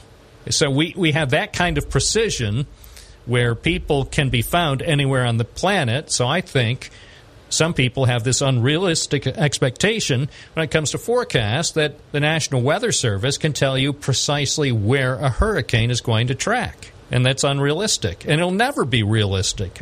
Hurricanes will go where they go, just as snowstorms go where they go. The forecasters can provide the best information available, but it's never going to be 100% guaranteed.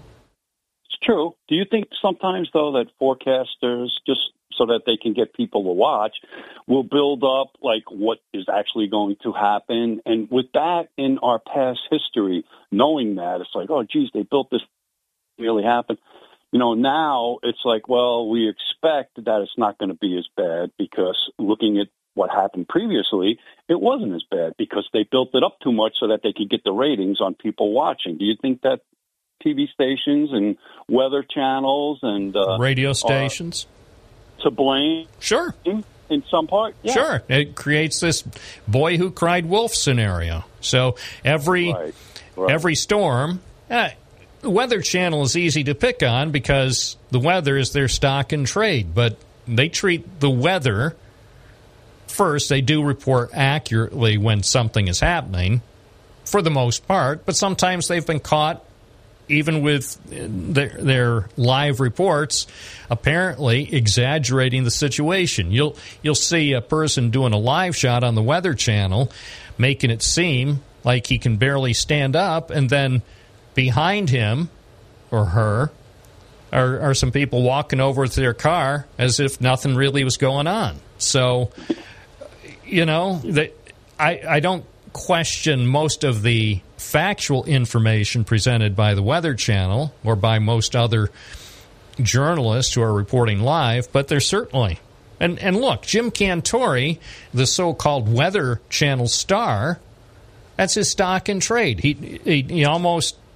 Well, he did get hit by a tree branch or something. Yeah. But the thing is, he goes out there, and I know this is what he lives for. So with that in mind, I still have to say Jim Cantori and people like him, those who want to follow in his footsteps for the Weather Channel or local TV stations or TV networks, they'd better watch out. One day... It's very possible, on a live shot, that somebody is going to be seriously hurt or killed, and then there will be all sorts of hand-wringing with people acting surprised. Oh, never saw that coming. What do you mean you never saw it coming? These journalists, and they are journalists, and I admire the work they do, but they also, whether they're being directed by corporate or, look, I know sometimes I've put myself in situations that haven't been 100% safe, ostensibly to get a good story, but you never know. And I think they had better have a serious discussion at the Weather Channel with their people, especially their on-camera stars, the Jim Cantoris and the others who appear on camera during these storms. Have a serious discussion, an all-hands discussion, at some point after the hurricane season, because the hurricane season won't be over for several weeks. But they need to discuss this openly and with clear heads to prevent a tragedy from happening to their valued employees. Because if and when it happens, there will be all sorts of predictable statements, as well as thoughts and prayers, but that's not going to bring the person back. Mm. Yeah, I see some of the people, they wear, like, those safety goggles now, too, while they're out there, you know, because, it's dangerous. You can't see. The hand is quicker than the eye, and things that are moving are quicker than the eye. Right. You can't see something coming sometimes. And again, I'm quick to add that there have been times some people worry about me when I'm out reporting. In different situations, not hurricanes. Well, I hope you got your gun permit. That's what some people say I need to get. Well, I think in your situation, it would be wise. I mean, I don't think anybody's spoken about this on your program, and I don't know details, but I think there was an investigative reporter in Las Vegas who was shot and killed because he was reporting on a politician who wasn't doing things correctly or legally, and the politician did not like that and had him rubbed out. Yeah, that happened. And it didn't happen. And this is, it's someone in your profession. Well, think about it. There's some people in the public eye who don't like some of the stories I report, or maybe may not like some of the comments I bring up on the program. They're factual, but that doesn't mean people like them. And politics is very volatile now. I mean, you just say something that, you're just making a comment, and people take it so seriously, and that's the way you are, and you're strictly that way. And no, you just made a comment about something, but in somebody's mind, it can click the wrong way, And well, the story in Las Vegas was a top county official who was the subject of investigative stories by the reporter Jeff German was arrested on suspicion of murder after his home was searched by the cops in connection with the journalist fatal stabbing. So the county administrator in Las Vegas was taken into custody after a SWAT team entered his home. The guy, the county administrator, was wheeled out of his home on a stretcher after suffering a self-inflicted injury. So that guy's in trouble. The reporter's dead. Yeah. And now I would like to think that something like that couldn't happen here. I would like to think that too, but the way politics are, and you have a political show sometimes, and people could get very upset with you, and I've heard it on here. And there are definitely some questionable callers that call in that are out there a little bit too far, in my opinion. They take things too seriously, and they're just looking at one way. And if you say something incorrect, boy, they could really, it just might, something might click in their head sometime, right? And you don't know. Hopefully, it won't happen in this area, Bob. I think we live in a pretty good area here, but you never know. I mean, the guy in Conklin, right? Who would ever think that? So, that's another thing. Or who would think that a 12-year-old girl would be killed while walking with her father and brother near their home?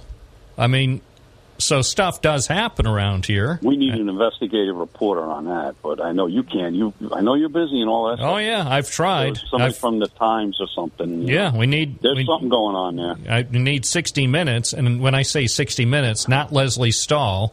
We need somebody from 60 Minutes or one of the network news teams or even the New York Times to come in here, maybe two or three reporters, and take a close look at what goes on. Because here it is approaching the 6-month mark, and they tell us nothing. So, nothing. And personally, nothing. I think a case like that warrants some national attention. Because, sadly, over the weekend I believe in Tulsa, Oklahoma, I think on Friday in Tulsa, there were 4 homicides. I didn't look up to see what the current population of Tulsa, Oklahoma is, but to have 4 homicides, including a person, I believe a teenager, possibly a student, who was killed at a high school football game on Friday night, to have that sort of thing happen in your city is shocking, whether it would be New York City, Tulsa, or Binghamton. But what I was struck by, the Tulsa, again, I believe this is the... I think I have the correct city. The police department was giving information in real time. A student, again, I think it was a student, was a teenager, was killed at a high school football game on Friday night. I think it was a homecoming game, so it was an important game for the community. But the police department, a very short time after it happened, had a public information officer who was answering all questions. All questions, and this was probably about 2.5 hours after the tragic shooting occurred. He was doing it with precision. A public who answered? So it was someone that worked for the police department. Do we have that here? No. In Binghamton? Do we have a public? Okay, no, so we don't have that. Okay. So if the same thing had happened here, I mean, based on how the police department handled the killing of Eliza Spencer, first of all, since it was a Friday night, Binghamton police probably wouldn't release anything on it till Monday morning or Monday afternoon. And so let me just punch up. So, yes, it was a 17-year-old who was shot at the high school football game in Tulsa. And, now I'm looking, Tulsa police say 2 additional victims were injured in the shooting, including a 20-year-old woman and a 9-year-old girl. Remember, this is at a high school football game. But to my point, Tulsa police had a public information officer who was answering questions, spontaneous questions, and not lecturing reporters like happens in Binghamton. Binghamton, they waited for, let me do the math. I believe they waited 16 hours after Eliza Spencer was killed on Bigelow Street before they held a news conference at... So that was Saturday they held a news conference then, correct? It was on a Friday. No, she was killed on a Thursday night, I believe. Oh, Thursday night. And it was a weeknight. Oh, trust me, I don't think the Binghamton police will hold news conferences on Saturday or Sundays anymore. They used to. But we now have a government that works 5 days a week. I mean, I remember at a Super Bowl, I remember when Mayor Juanita Crabb, during the Super Bowl, actually had a news conference at her office. And reporters actually showed up. Can you imagine? No. The city of Binghamton today, on Super Bowl Sunday, in the middle of the game, actually a mayor holding a news conference and welcoming reporters to City Hall because there was a serious situation. It just wouldn't happen today. That's what we've come down to. So say what you will about Juanita Crabb, at least she understood the value of getting out information quickly when there is a serious problem. Fine. Yeah. Now it's like, no, we everything is shut down pretty much at 4 o'clock Friday afternoon. We'll be back Saturday or Monday morning. But again... And the reason that I hear that they don't release stuff is because they want to preserve it for the case. And they say that all the time, but how can police investigators in Tulsa, Chicago... Yep. Manhattan, the Bronx, everywhere in America, everywhere around the world, for the most part, how can they answer questions? That public information officer, I wish people would look it up online at the Tulsa TV stations, at the websites, what that PIO was doing during the live 10 o'clock news, again, probably less than 3 hours after the shooting happened at the high school, and he wasn't lecturing reporters. He wasn't getting nasty. He wasn't being critical. He didn't giving information. Yeah, he didn't take a reporter to task for doing his job. All he did was answer questions, and there were several. And he didn't prevaricate. He didn't say, "Well, I can't talk about that." He didn't look disgusted. He didn't make faces. And remember, this was all on live TV and at the scene. That's one thing you don't see around here anymore is typically, I'm saying there are some occasional exceptions, but typically you don't see police answering specific details from reporters at the scene. Occasionally they'll give a very brief statement, but this guy was there, and I would say he answered questions for 5 or 6 minutes on live TV, and then when the reporters seemed to run out of questions, then he said, "Do you have any more questions?"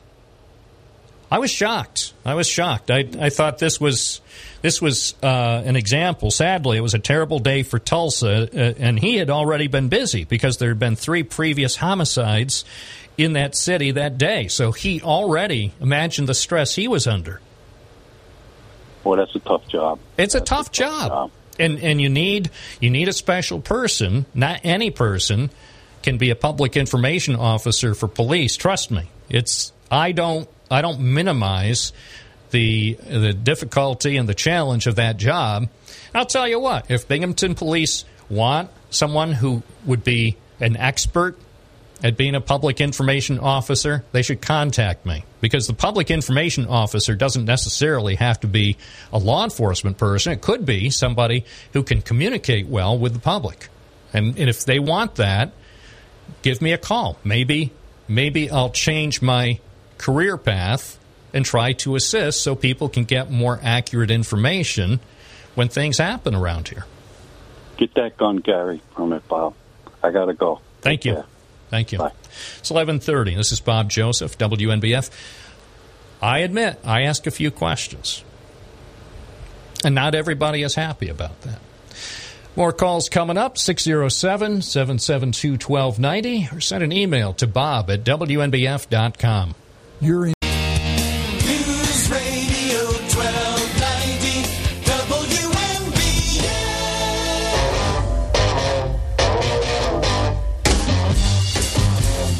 Bob Joseph.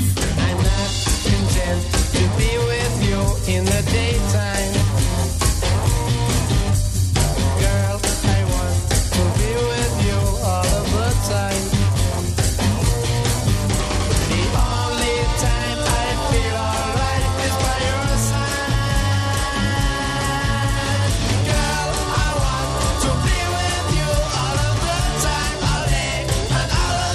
It's 11:34 at WNBF.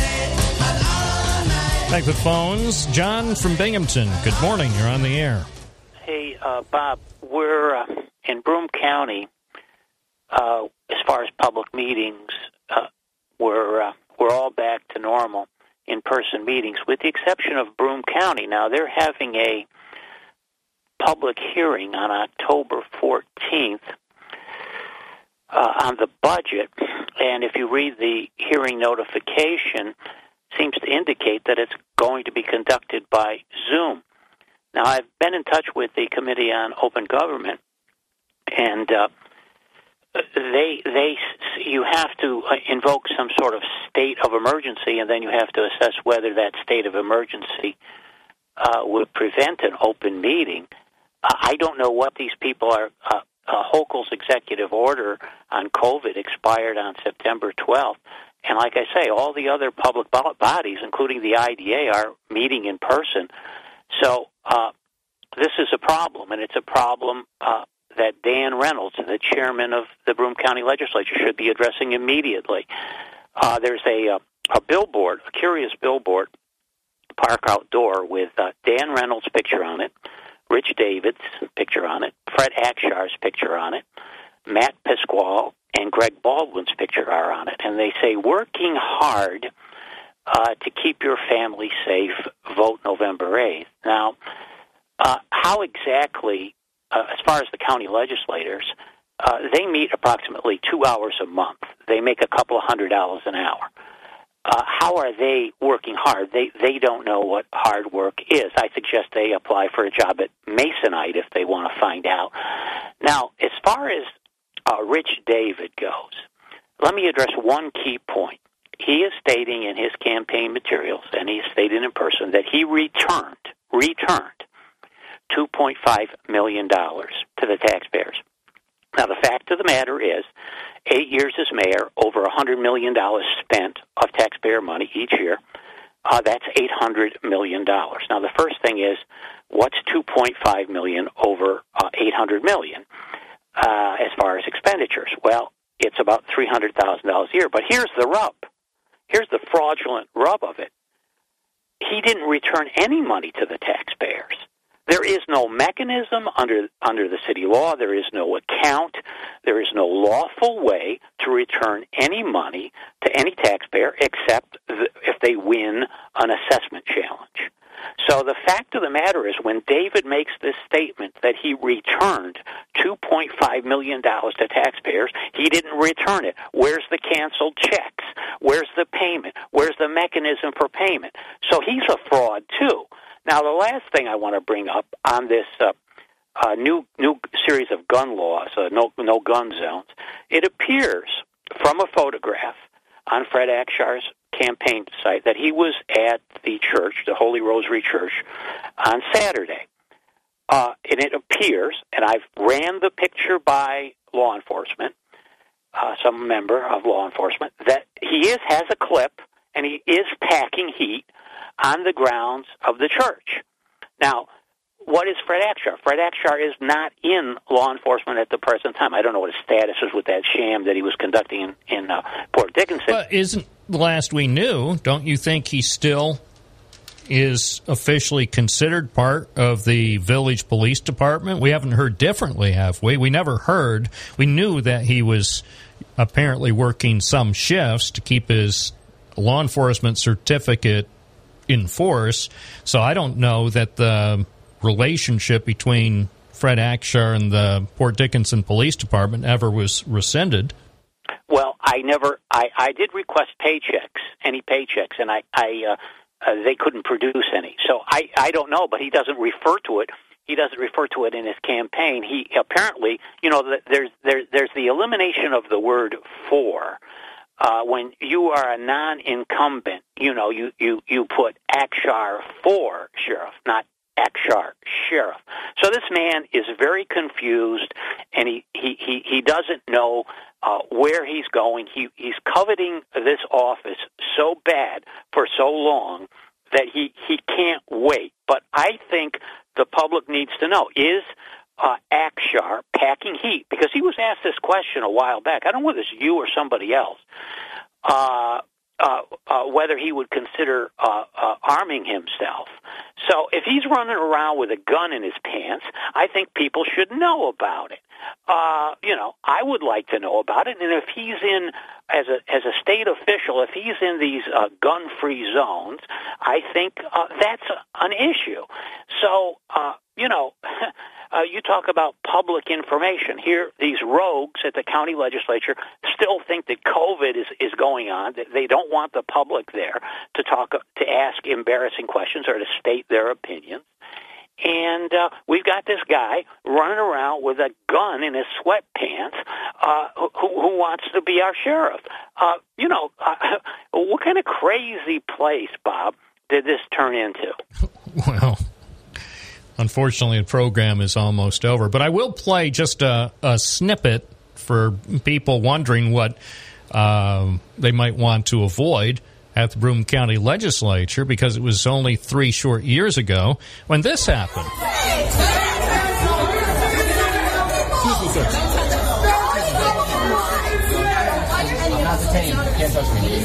So that's a police officer wanting to bring a protester through. She's been apprehended. I'm taking video. So, second here. Stop resisting. Move forward and move out of the way now. You're just kind of... Black clover here. I don't have my glasses. I'm holding my hands together. Stop. You're under arrest for... Got your hands. Obstructing governmental administration and resisting. Stop. You were holding on to him as they're trying to effect an arrest. You can't do that. So these are police, including many police in plainclothes. Some from the undercover squad, because they have hair longer than I ever did, to prove that they're undercover police. And so that's what happened 3 years ago, John. Heck, you were there. That was the insurrection. Dan Reynolds, the chairman of the county legislature, and Jason Garner ran into a room. They allowed it to go on for over an hour, if not an hour and a half. Dan Reynolds then came out and tried to placate the crowd. They weren't buying it. And then he went back in again. He lost control of the meeting, and my undersheriff, Kate Newcomb, was on duty that day, and I was surrounded. I was swarmed outside that building in a very... a dangerous situation after numerous encounters with these people. And this was outside the building, and I have a loud voice, and I kept saying, I need some help out here. I need some help. And as these people surrounded me and wanted to take my phone, out of, like a superhero, Kate Newcomb appeared, and then saw that I was escorted by... I think they were state police, back to my car. But it was a very, very dangerous situation there. And, of course, Fred Akshar, Mayor David, never said a damn thing about it. But they did comment when the insurrection occurred at the Capitol. Mayor David was all over that one there. No, it was dangerous, and they lost control of the meeting, and then they went and bought new chairs for themselves, and they reduced the number of chairs that the public had. But the question really is, Bob, we don't have an active Republican Party, because nowhere in these people's ads now are they claiming to be Republican. They're all claiming to be independent, working on the side. You know, they're afraid to offend the other party, and they all deserve to lose. And we got to get these people that are running the, you know, we've got people getting the nominations for these offices and then hiring the Republican chairman's wife. We've got to get rid of all this crap. It's no good for governance. It's no good for our area. And I think we can get better people as soon as these people are taken care of. So onward to 2024 and real Republicans instead of rhino Republicans. John from Binghamton, thank you for your call. More calls coming up, 607-772-1290, or send an email, which may, in fact, be read on the air if you send it to bob@wnbf.com.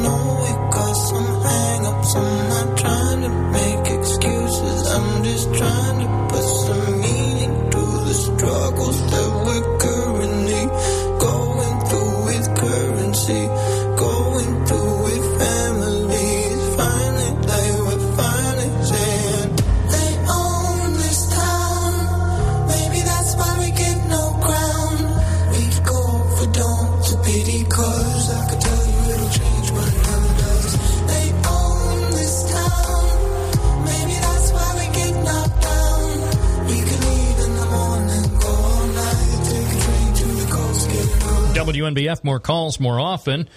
Tom and Endwell, good morning. Good morning, Bob. How you doing? Swell. You had an interesting show.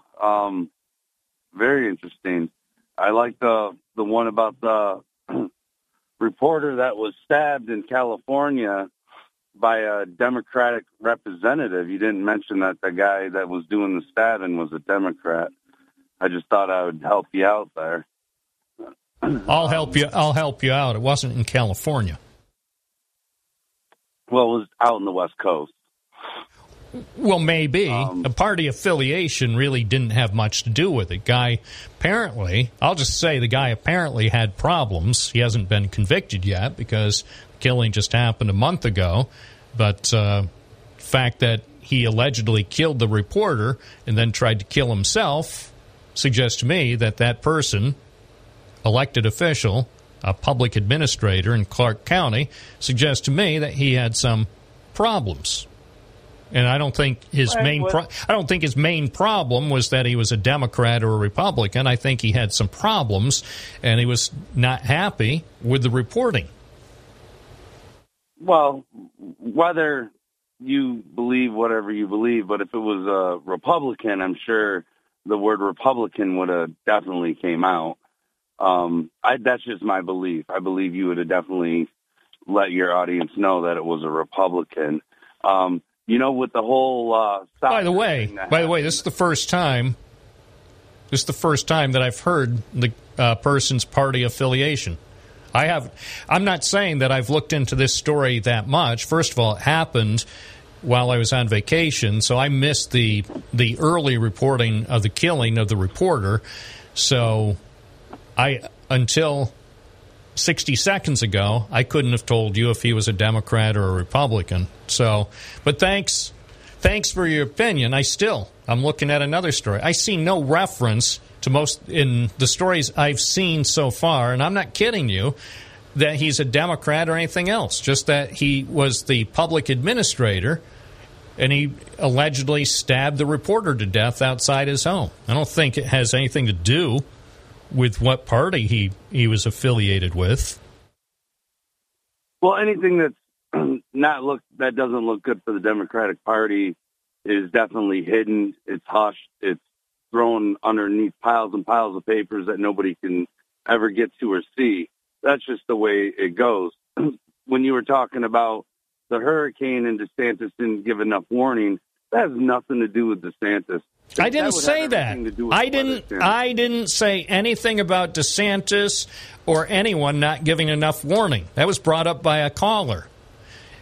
Right. Improve your listening skills, because when you try to impugn my integrity, I take it seriously. So if you're not going to listen carefully, or you're going to imply to people who don't have a chance to listen to the entire program, if you're trying to imply that everything bad in the world, I mentioned if there's a Republican connection, and everything bad in the world that might involve a Democrat, I don't mention the party affiliation, you're totally wrong. Well, first of all, I never said that you said it. I was talking about the stories that was on your program today. And yes, I listened to it very well. So there's that. Well, I'll just say, and you're entitled to use your valuable airtime the way you want. In this particular case, I think you're really barking up the wrong tree. There are about 1,000 other things that would be more relevant to talk about than to talk about the party affiliation of people who kill reporters. Same way that Claudia Tenney. Now, in fact, since I'm going to bring up something that only got attention because I brought it up to the world, was Claudia Tenney when she said during a radio interview in Albany, this is back in 2018, told Fred Dicker on an Albany talk show, she made a quote. She said, obviously, there's a lot of politics in it, and it's interesting that so many of these people that commit the mass murder end up being Democrats, but the media doesn't talk about that either. Now, for some reason, Fred Dicker, who was a very diligent reporter and would seize on something like that if the tables were turned, he didn't mention it when it happened, when Claudia Tenney said that on his Albany talk show. But I was playing back a recording because I wanted to hear what Congresswoman Tenney had to say to Fred Dicker. And when I heard that quote, I thought, whoa, wait a minute. Wait 1 minute. She just said, it's interesting that so many of these people that commit the mass murders end up being Democrats, but the media doesn't talk about that either. And since I brought that to the attention of a curious world, it gained some traction.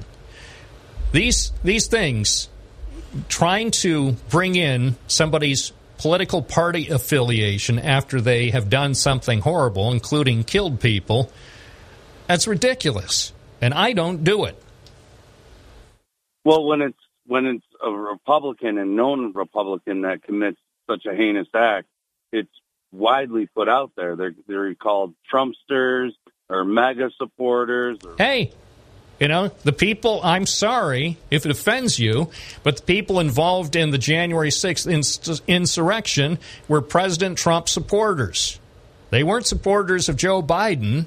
They weren't my supporters.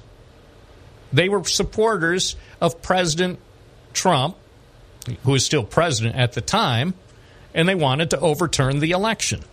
And I think it's perfectly relevant to call that to people's attention when people are descending on the Capitol of the United States and staging an insurrection. I think it's important.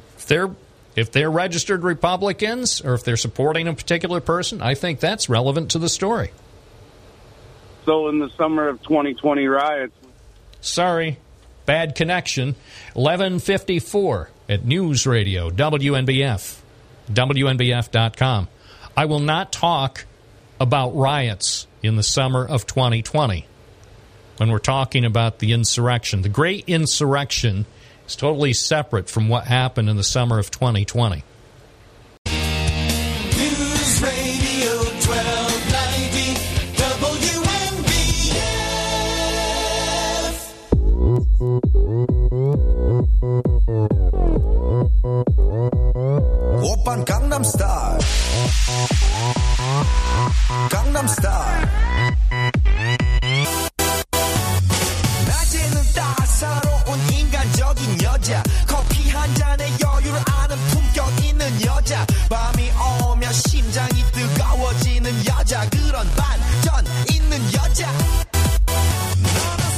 That guy sounds like he's a Democrat. Wait, is he a Bernie Sanders supporter? Well, then he's not a Democrat. He'd be an independent. Oh, my gosh. On the bright side, he was not anywhere near the U.S. Capitol on January 6, 2021. So there's that.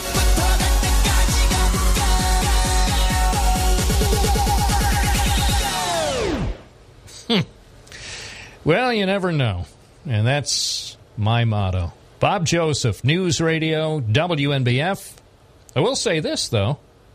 The week is off to a very interesting start here at WNBF. You wash your hands. WNBF. Oh, hey kids, do you know who was totally responsible for the last 3 hours here? Bob Joseph. Figures. To which I said, mission accomplished. Hey, it's been a pleasure. I'll be back tomorrow morning. Same bat time, same bat station. This is Bob Joseph bidding you a fabulous afternoon. This is News Radio, WNBF Binghamton, WNBF.com.